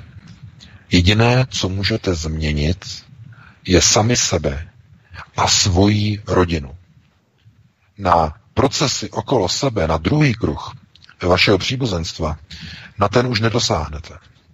Eh, nedosáhnete na něj proto, protože pokud eh, tento druhý kruh eh, nemá vlastní záchranné integrační mechanismy, které vycházejí zevnitř, to znamená zase od otce nebo od matky, tak vy nedokážete ovlivnit své okolí už ani na druhém kruhu, který těsně sousedí s vnitřním kruhem rodiny.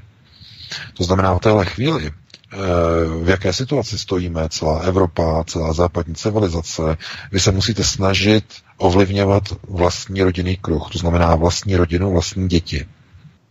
Pokud tohle to nedokážete, je úplně nesmysl snažit se ovlivňovat a vyzývat lidi, aby otevírali oči e, někde, někde v práci, někde v zaměstnání, někde rozesílat nějaké linky, když sami doma v rodině máte problém a nedokážete přesvědčit ani své vlastní dítě, které jste nechali přeprogramovat v systému veřejného školství. Chápete? Nemůžete kázat, e, zase přirovnání, nemůžete kázat e, vodu, když sami pijete víno, ale to je takové nepřímé přirovnání. Spíš by se to dalo přirovnat k tomu, že Nemůžete léčit, když sami potřebujete doktora. To je lepší přirovnání. Takže já chci jenom říct, že jak z toho ven je, eh, kdy, nebo je to jedna cesta, nebo snad asi jediná cesta, kdy alternativa se snaží rozhodit sítě a pokud nějaké ryby v těch sítích uh, uvíznou a chtějí se vlastně dostat k poznání, tak uh, začnou uh, implementovat poznatky, které získají na alternativy k tomu, aby zachránili své vlastní rodiny, své vlastní děti, aby z nich vyrostly národovci. A v této chvíli to je jediné, co můžete dělat. To znamená víc z dola. To znamená, to je ten dlouhodobý proces přeměny společnosti. Ale obyčejný člověk, eh, nějaký pan eh, XYZ z horní dolní nedokáže ovlivňovat procesy v druhém nebo dokonce ve třetím kruhu národa, to už vůbec ne. To můžou, eh, to dokážou třeba, já nevím, některé mediálně známé osobnosti, že ovlivní názor někoho někde, ale i to už dneska probíhá velmi těžce. Velmi, velmi, velmi problematicky. Takže to, když se někdo ptá, co s tím se dá dělat, tak se musíte podívat směrem dovnitř vlastního rodinného kruhu. Pokud vaše rodina je v pořádku, tak máte splněno a zasloužíte poděkování. A víc už dělat ani nemusíte. Můžete samozřejmě, ale nemusíte, máte splněno, protože vaše rodina je pro národně nastavená. Ale pokud se nacházíte v situaci, že třeba potají, nebo skoro potají čtete Aeronet, skoro potají posloucháte svobodný vysílač, aby nedej bože se vaše vnučka, nebo nedej bože váš syn dospělý, nebo dospělá dcera nedozvěděli, že něco děláte na té zlé, proruské, prokranalské alternativě, takže by vás sprdli. Hmm. Tohleto se stává totiž. Máme vlastní zkušenost s tím. Mimochodem.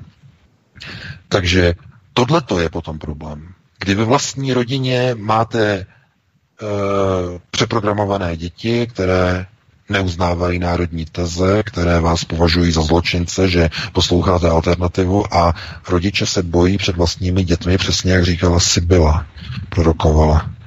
Dítě bude mít strach a bude se bát a bude, bude opovrhovat vlastními rodiči. To je, no, přesně v té fázi se právě nacházíme.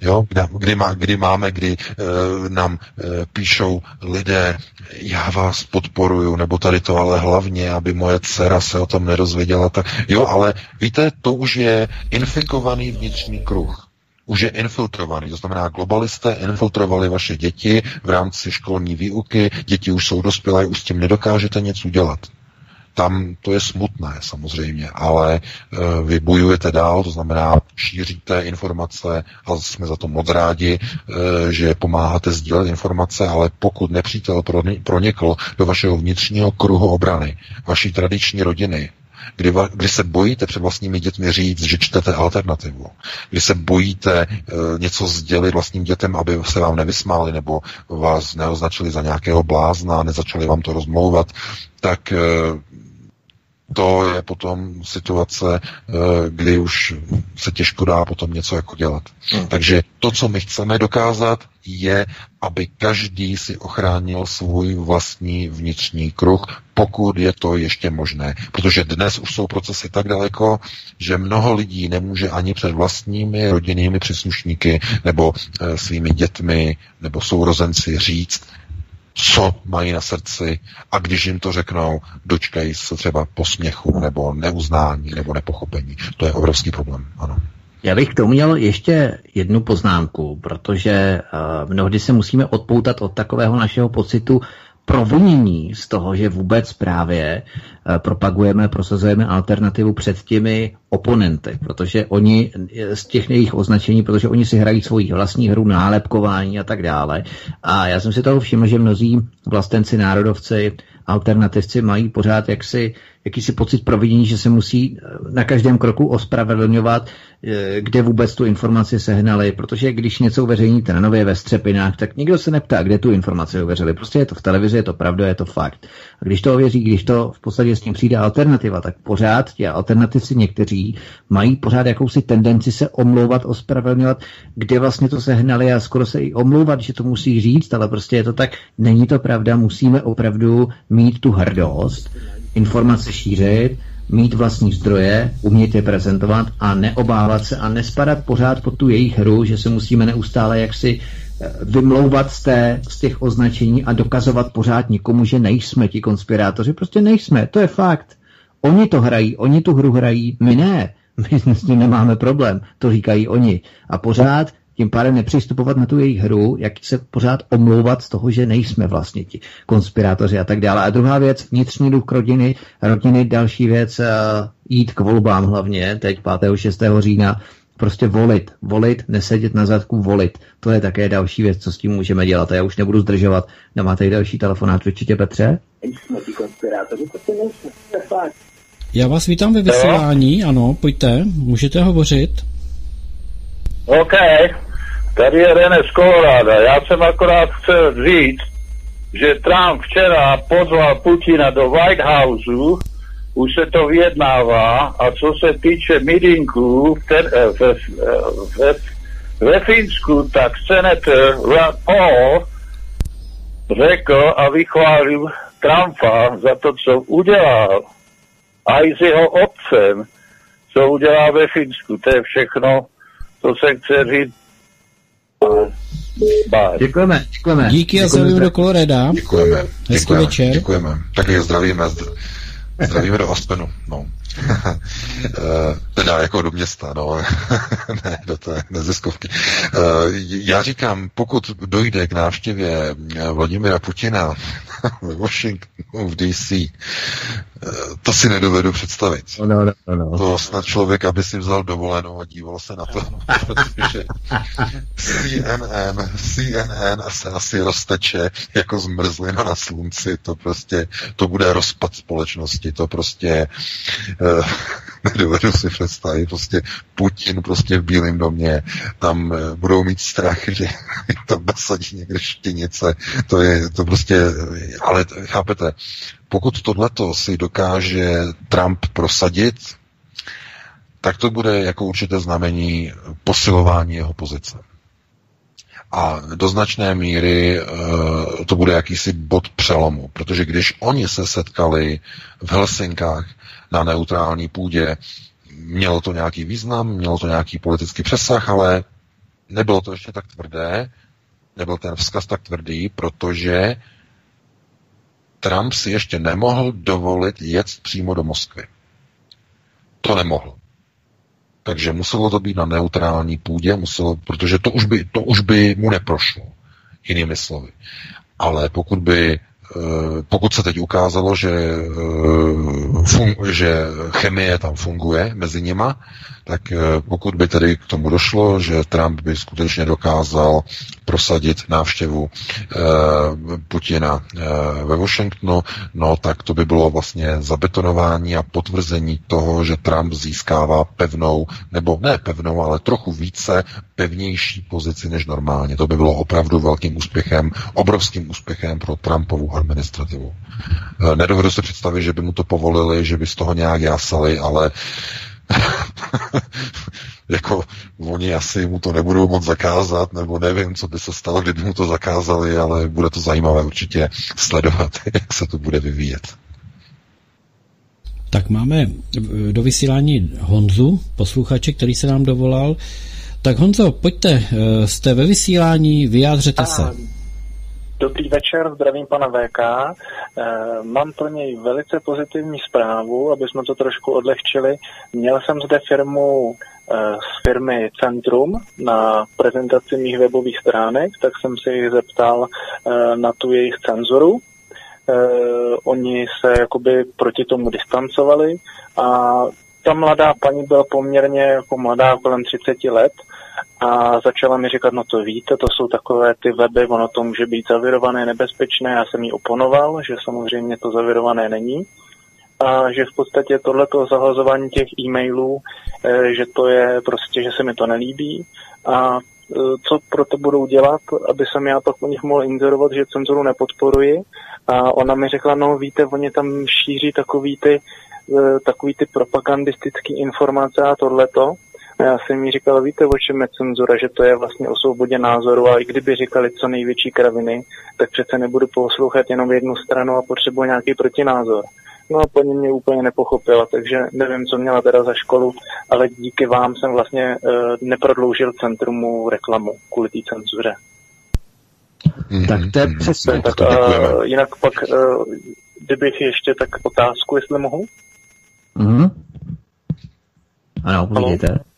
Ano, položte otázku. Uh, hlavní otázka je taková, že já si myslím, že paní Merkel eh, byl prezentovány ty utečenci, že vlastně ty Němci jsou proto, aby ty utečenci šli do Německa a že ve skutečnosti to bylo podstrčeno a že jí to má eh, teoreticky v budoucnosti pak v delší době zdiskreditovat. To je jenom moje domněnka. Co si o tom pan VK myslí, to je vše. Děkuji moc, hezký večer. No, děkuji mm-hmm. za dotaz. No, děkuji. Díky. Ten příklad, s tím můžeme dělat. To je přesně ono. No, no, no. E, co se týče tady e, vlastně, co probíhá, tak e, víte, Angela Merkel je v pozici je nebo v podobné nebo ve stejné pozici jako Andrej Babiš, to znamená v pozici státní manažerky. Jejím cílem je dovést firmu ke krachu. Teď nemyslím jako Německo, ale jako projekt současné Evropské unie. To je cílem mimochodem všech uh, politiků, evropských politiků, kteří jsou dneska u moci, mimochodem. A uh, perestrojka, přestavba globalistická, bude vlastně spočívat v tom, že musí zaniknout národní státy, ale nelze je k tomu nějakým způsobem donutit. Oni by rádi, ale donutit nelze s výjimkou donucení e, takzvaných, řekněme, benefitů. To znamená, vy, když se nebudete více integrovat, nedostanete dotace Evropské unie, nebudete mít prebendy. A když nebudete se integrovat, my vám omezíme eh, volný obchod, eh, řekněme, omezíme vám přístup na společný evropský trh vašeho zboží a tak dále. Jsou ty nátlakové mechanismy. No ale na některé země to působit nebude a ty země, které se nebudou chtít integrovat, ty spadnou nebo ty vypadnou z Evropské unie, ale protože neexistuje něco, čemu by se dalo říkat mocenské vákum, ty země, které vypadnou v Evropě, se automaticky dostanou do vlivu amerických neokonů. To je na tomto tragické. Tohle to vidíme u Polska, Vidíme to u Maďarska, vidíme to teď, no, eh, i když s velkým, eh, řekněme, sebezapředním musím uznat, že začínáme ty signály chytat i ze Slovenska. Vy teď ty stíhačky F-16, eh, ta kauza celá. Takže eh, oni, nebo z toho je jasně vidět, že neexistuje něco, co, čemu by se říkalo mocenské vákuum. To znamená, čím více se odchýlíte od Evropy, tím více nadbíháte Američanům. A obráceně, čím více jdete proti Američanům, tím více se přikláníte ke globalistické Evropě. Nic mezi tím v podstatě jakoby ani neexistuje. A ta třetí cesta, kterou alternativa prosazuje, cesta pro národního ukotvení, ta vychází právě jenom z vnitřního rodinného kruhu. To znamená z dlouhodobých procesů a řízení na první prioritě vychování nového národa. Národ, který byl vychován, už nelze převychovat. To zkoušeli uh, jiní kádři a nepovedlo se jim to a různí Hitlerové a další. A uh, víme, jak to dopadlo. Takže pouze nové generace lze vychovat k novému obrazu a to je běh na dlouhou trať. My teď hovoříme o tom, co můžeme dělat teď. A teď můžeme pouze korigovat procesy globalizace. To znamená obrušovat hrany, zpomalovat rychlost těch procesů globalizačních a ukazovat lidem, aby chránili svůj vnitřní rodinný kruh tradiční rodiny, aby nenechávali výchovu dětí na státních globalizovaných institucích, aby co nejvíce a nejdéle chránili vnitřní kruh. Nic jiného teď v této chvíli dělat nejde. Takže eh, co se týče uh, Bakaly a jeho serveru, já říkám, pokud někdo přistupuje k cenzuře tímhle tím způsobem, no tak nepoužívejte servery Centrum.cz a další, jako je Atlas.cz nebo Volný.cz a přejděte na nějaké servery, které necenzurují, které nezahazují poštu, které nevysílají a neodesílají hoaxy o možném eh, nebo o možné přítomnosti viru na nějaké webové stránce a podobné nesmysly a lži. Zkrátka přijděte na jiný freemailový server a tím je to vyřešené. Tak vezmeme dalšího volajícího, tak prosím, jste ve vysílání, eh, můžete se vyjádřit. Halo. Ano. Tak už jste ve vysílání, můžete se vyjádřit. Výborně, tak děkuju. Povídejte. Jo, tak můžu, můžu položit otázku, jo? Ano. Výborně, tak eh, já bych eh, chtěl zareagovat, dobrý večer, všechny zdravím, tady Ondřej Kůšek z Pardubic, já eh, chci zareagovat na předchozí nějaký určitý relace, kde se probírala ta otázka toho začlenění těch jednotlivých těch, těch jednotlivých etnik do, do, do Evropské unie. A kdyby teda oni chtěli čistě jenom skřížit gen, tak by, tak by nějakým způsobem uh, nešlo o, o to, aby byli zároveň nábožensky orientovaní jako na islám, ale mohli by třeba vybrat křesťany, který by to nějakým způsobem nijak uh, jako nenarušili. Jo? A tak uh, myslím to soužití těch různých jako etnik. A to je ta první věc, že vlastně nebo mohli třeba udělat uh, imigraci z Jižní, z Jižní Ameriky nebo, nebo já nevím, bezproblémový regiony, jako třeba Ukrajina, ale i ty nějaký v tomto duchu, jako třeba Arméni, kdy jsou taky křesťani, takže to nemuselo být z toho světa čistě islámského, kdyby šlo o tu genetiku, takže o genetiku nejde, jde o to skutečně vyvolat napětí a, to, a ty třenice mezi těma civilizacemi. Aspoň takhle bych tu otázku chtěl směřovat. A druhá věc je, na občanství, na původ občanství v 15. století za husitství to bylo definované v období na konci vlády Karla IV., že če, kdo je Čechem? A Čechem je ten, kdo je po otci i matce Čech. No, což bylo velice tvrdý, bylo to vymezení vůči, vůči německému živlu a aby se český živel eh, jako měl vlastně integritu. A já se teda chci zeptat, co si o tom myslíte, protože dneska dostanete občanství na základě toho, že se narodíte v České republice a na, na tom teritoriu, což je málo, mělo by to být i pokrvy, protože to je genotyp a nějaký vědomí národa. Tak k tomuhle tomu mám tu otázku číslo dvě na to občanství v souvislosti s potomky nebo s otec, matka. Tak a to je všechno já vám si moc hezký večer a mějte se pěkně. Děkujeme za dotaz, nashledanou. Jo? No, taky děkujeme za dotaz. No, tak eh, na tu první otázku, eh, jak je to vlastně s těmi jednotlivými genotypy a jejich mísením, já se obávám, že to je na příliš dlouhou diskuzi, na to teď už nemáme čas. Z jakého důvodu, proč arabové, proč zrovna islám, proč ne třeba, nevím, slované z východních zemí. No, dovedete si představit, že by eh, do Evropy přišlo více pravoslavné krve? to by byla tragédie pro globalisty. Nemůžou dopustit, to by bylo, protože s tím by přišla eh, do Evropy i ta část slovanské, východoslovanské krve, která je odbojná, která je nepoddajná. Znamená, e, přišla by ruská krev. To, oni nemůžou dovolit, takže z toho důvodu.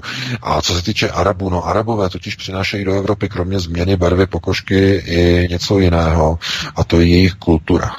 Jejich kultura je vysokoúsporová je naprosto v souladu s novým myšlením takzvaného ekologického světa, malá spotřeba.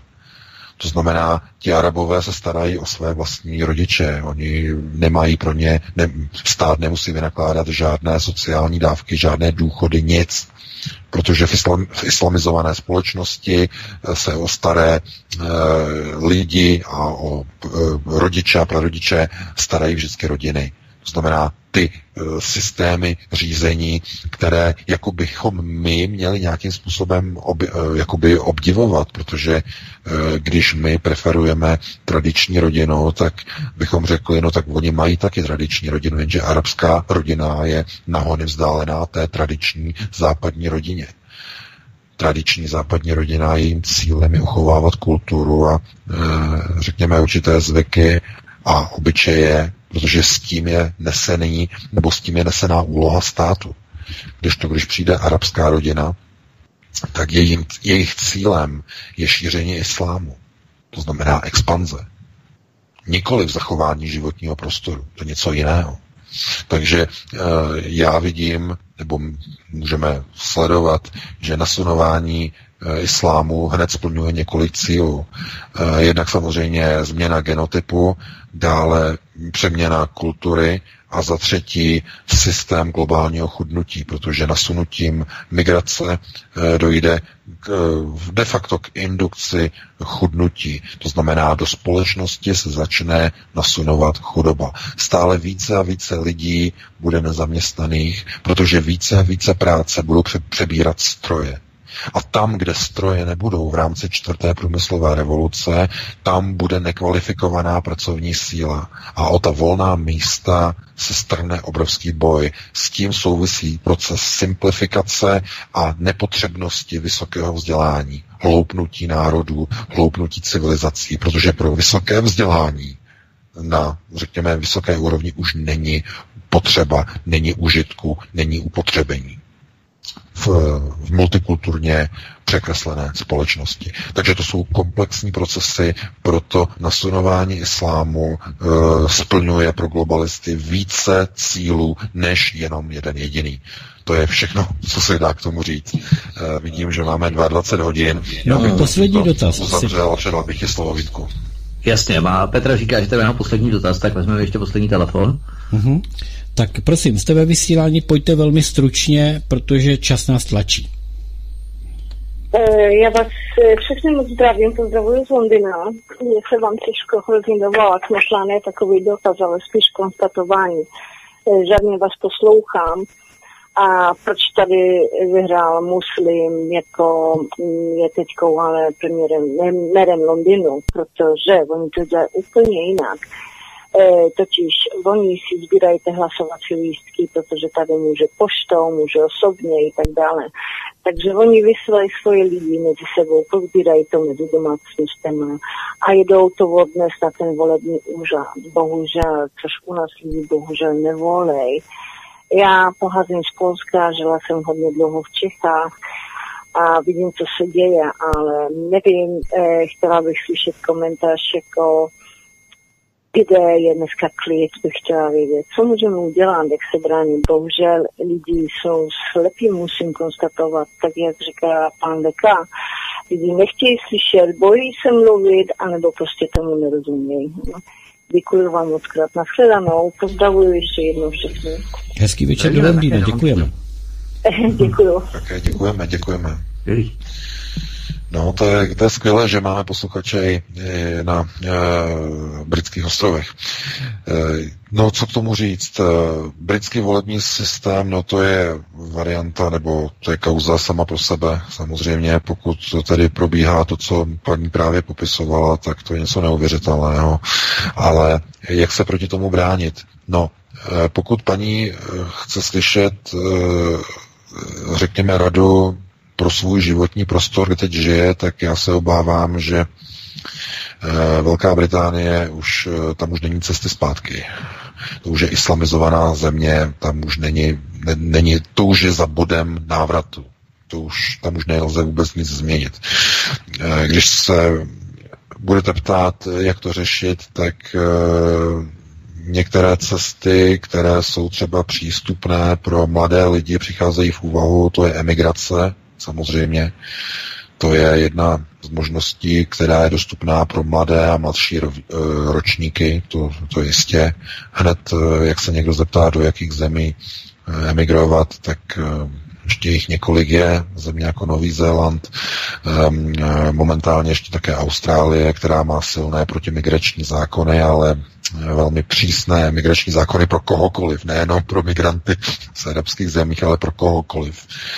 Eh, takže několik těch zemí ještě je, Island například, ale eh, do značné míry ta globalizace v dnešní době už je tak daleko, že nelze už jenom utíkat, že lidé musí začít chránit svůj životní prostor, ale problém je, že vojáci, kteří se nechtějí bránit, tak neubrání Bastilu. Neubrání pevnost To už je vyloučené, protože e, není to zbraň, není to puška, která bojuje, ale je to odhodlání vojáka. A pokud lidé jsou odhodláni už se nebránit, a vidíme to na volebních výsledcích, vidíme to ve společnosti, tak jediné, co můžeme dělat, je ochrana vnitřního kruhu. To znamená e, stáhnout se do obrané pozice a vsadit na dlouhodobé procesy. To znamená vsadit na ochranu vnitřního kruhu, rodiny a vědět, že z toho mojeho dítěte nebo z té naší rodiny, z těch potomků vyrostou lidé, kteří budou prosazovat myšlenky ochrany národních tezí. A ti to dokážou. Ale to jsou dlouhodobé procesy, které mnoho lidí nedokáže pochopit, nedokážou se k ním odhodlat, anebo u mnoho lidí už je pozdě. Jejich děti už jsou dospělé, ale tam už nelze nic změnit. E, takže já nemůžu dát jednoduchou radu, jak toto řešit, eh, pokud už jste v této pozici, že už nemůžete svůj vnitřní kruh změnit ani ovlivňovat vlastní rodinu, eh, protože pokud žijete někde v nějakém prostoru, který je zvenku, z druhého a třetího kruhu islamizovaný, někde v Sheffieldu, někde někde v Londýně, na East Endu, eh, tak tam už jenom de facto sledujete potom cesty, jakým způsobem ochránit svůj životní prostor v daném časovém období, který vám ještě zbývá eh, po dobu zbytku vašeho života. To už potom není nic veselého samozřejmě. Dívat se na to touto perspektivou. Ale eh, pokud lidé jenom trochu mají ještě možnost ovlivňovat procesy okolo sebe, to znamená okolo své rodiny, eh, když ne u svých dětí, tak aspoň u vnoučat, vašich dětí. Tam ještě ty procesy ovlivňovat můžete dokonce výborně a skvěle. Pokud vám to ovšem vaše děti dovolí, takhle ovlivňovat vnoučata mimochodem, eh, to je na jinou diskuzi. Takže tam všude můžete působit.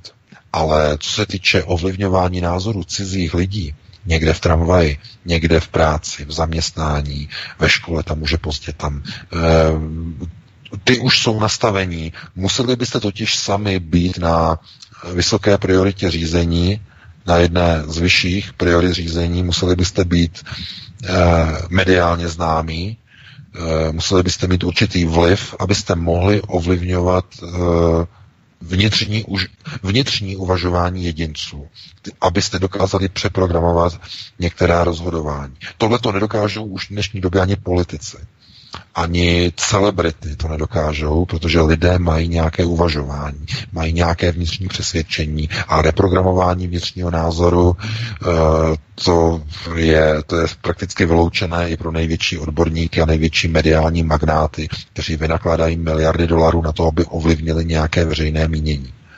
To už není možné. Podívejte se, nejlepší příklad byly americké volby, eh, prezidentské volby, kdy ani miliardy dolarů, ani veškerý americký mainstream na čele se CNN nedokázal přeprogramovat americké voliče, aby volili proti Donaldu Trumpovi. Hmm.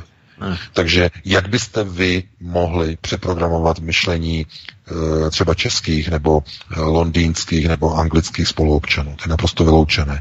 Takže já apeluji zaměřit se na vnitřní kruh, na rodinu a na nejbližší, na rodiny, eh, na své děti a na vnoučata a tam působit k upevňování pro národních tezí. Takže tímto bych to uzavřel, dal bych ti eh, závěrečné slovo Vítku a rozloučili bychom se. Já bych jenom doplnil VK, že kromě vnitřního kruhu rodiny samozřejmě je důležité i sakra přijít k těm komunálním volbám, které nadcházejí, protože pokud chceme ovlivňovat nejbližší procesy kolem sebe, tak je důležitý komunál, který je přímo Eh, jaksi navázán na náš životní prostor, tam, kde žijeme, tam, kde chodíme ven, eh, tam, kde chodíme na procházky, tam, kam chodíme do práce, kudy chodíme do práce, co se děje v našem městě nebo v naší obci a tak dále. Takže je potřeba opravdu volit, protože potom si můžeme dočkat toho, že žít Brno bude mít takovou sílu v Brně, že si bude zvát na vlastní triko v rámci samozprávy kraje migranty, kremigranty přímo z Itálie. Takže to je důležité a já se s vámi rozloučím, vážení posluchači, děkujeme vám za přízeň, děkujeme nám, že nám voláte. My jsme tu měli i zahraniční hosty, telefonáty, jednak tedy z Koloráda, jednak i z Londýna. To skvělé, děkujeme, že nás posloucháte a budeme se těšit samozřejmě na příští pátek od 19 hodin, kdy přineseme další informace. Uvidíme, co se tento týden stane, jestli nastane opravdu ta tolik možná pro někoho vytoužená okurková sezóna, anebo jestli se bude dít zase další věci. Já se obávám, že se toho bude teď dít opravdu hodně, že žádná okurková sezóna nenastane. Takže to je ode mě všechno. VK, já bych jenom poprosil opravdu pětiminutovku eh, v rámci koordinace článku jednoho, jestli bys počkal a to je ode mě všechno. Děkuji Petře za vysílání a VK ještě máš slovo na rozloučku. Na rozloučku. No já se také rozloučím, také vám popřeji krásnou dobrou noc nebo krásný pěkný večer, jestli si ho chcete prodloužit. Uh, uslyšíme se opět o 19. Eh, hodině příští pátek, opět přineseme nová témata a budeme probírat nejaktuálnější uh, události a informace z domova i ze světa. Takže já vám, já se loučím a všem vám přeji krásnou dobrou noc. Tak a já jenom na rozloučenou přečtu krátký vzkaz. Bratislavě šéfuje nesrovnal, nie je to sice Čech, ale jsme už na polské cestě. Tak eh, pánové, děkuji vám oběma, že jste byli opět skvěle připraveni. Děkuji všem, kdo volali, děkuji, kdo jste nás poslouchali a za chvilku už budeme pokračovat zase ve studiu Midgard dalším pořadem. Takže na rozloučenou jednu hezkou písničku.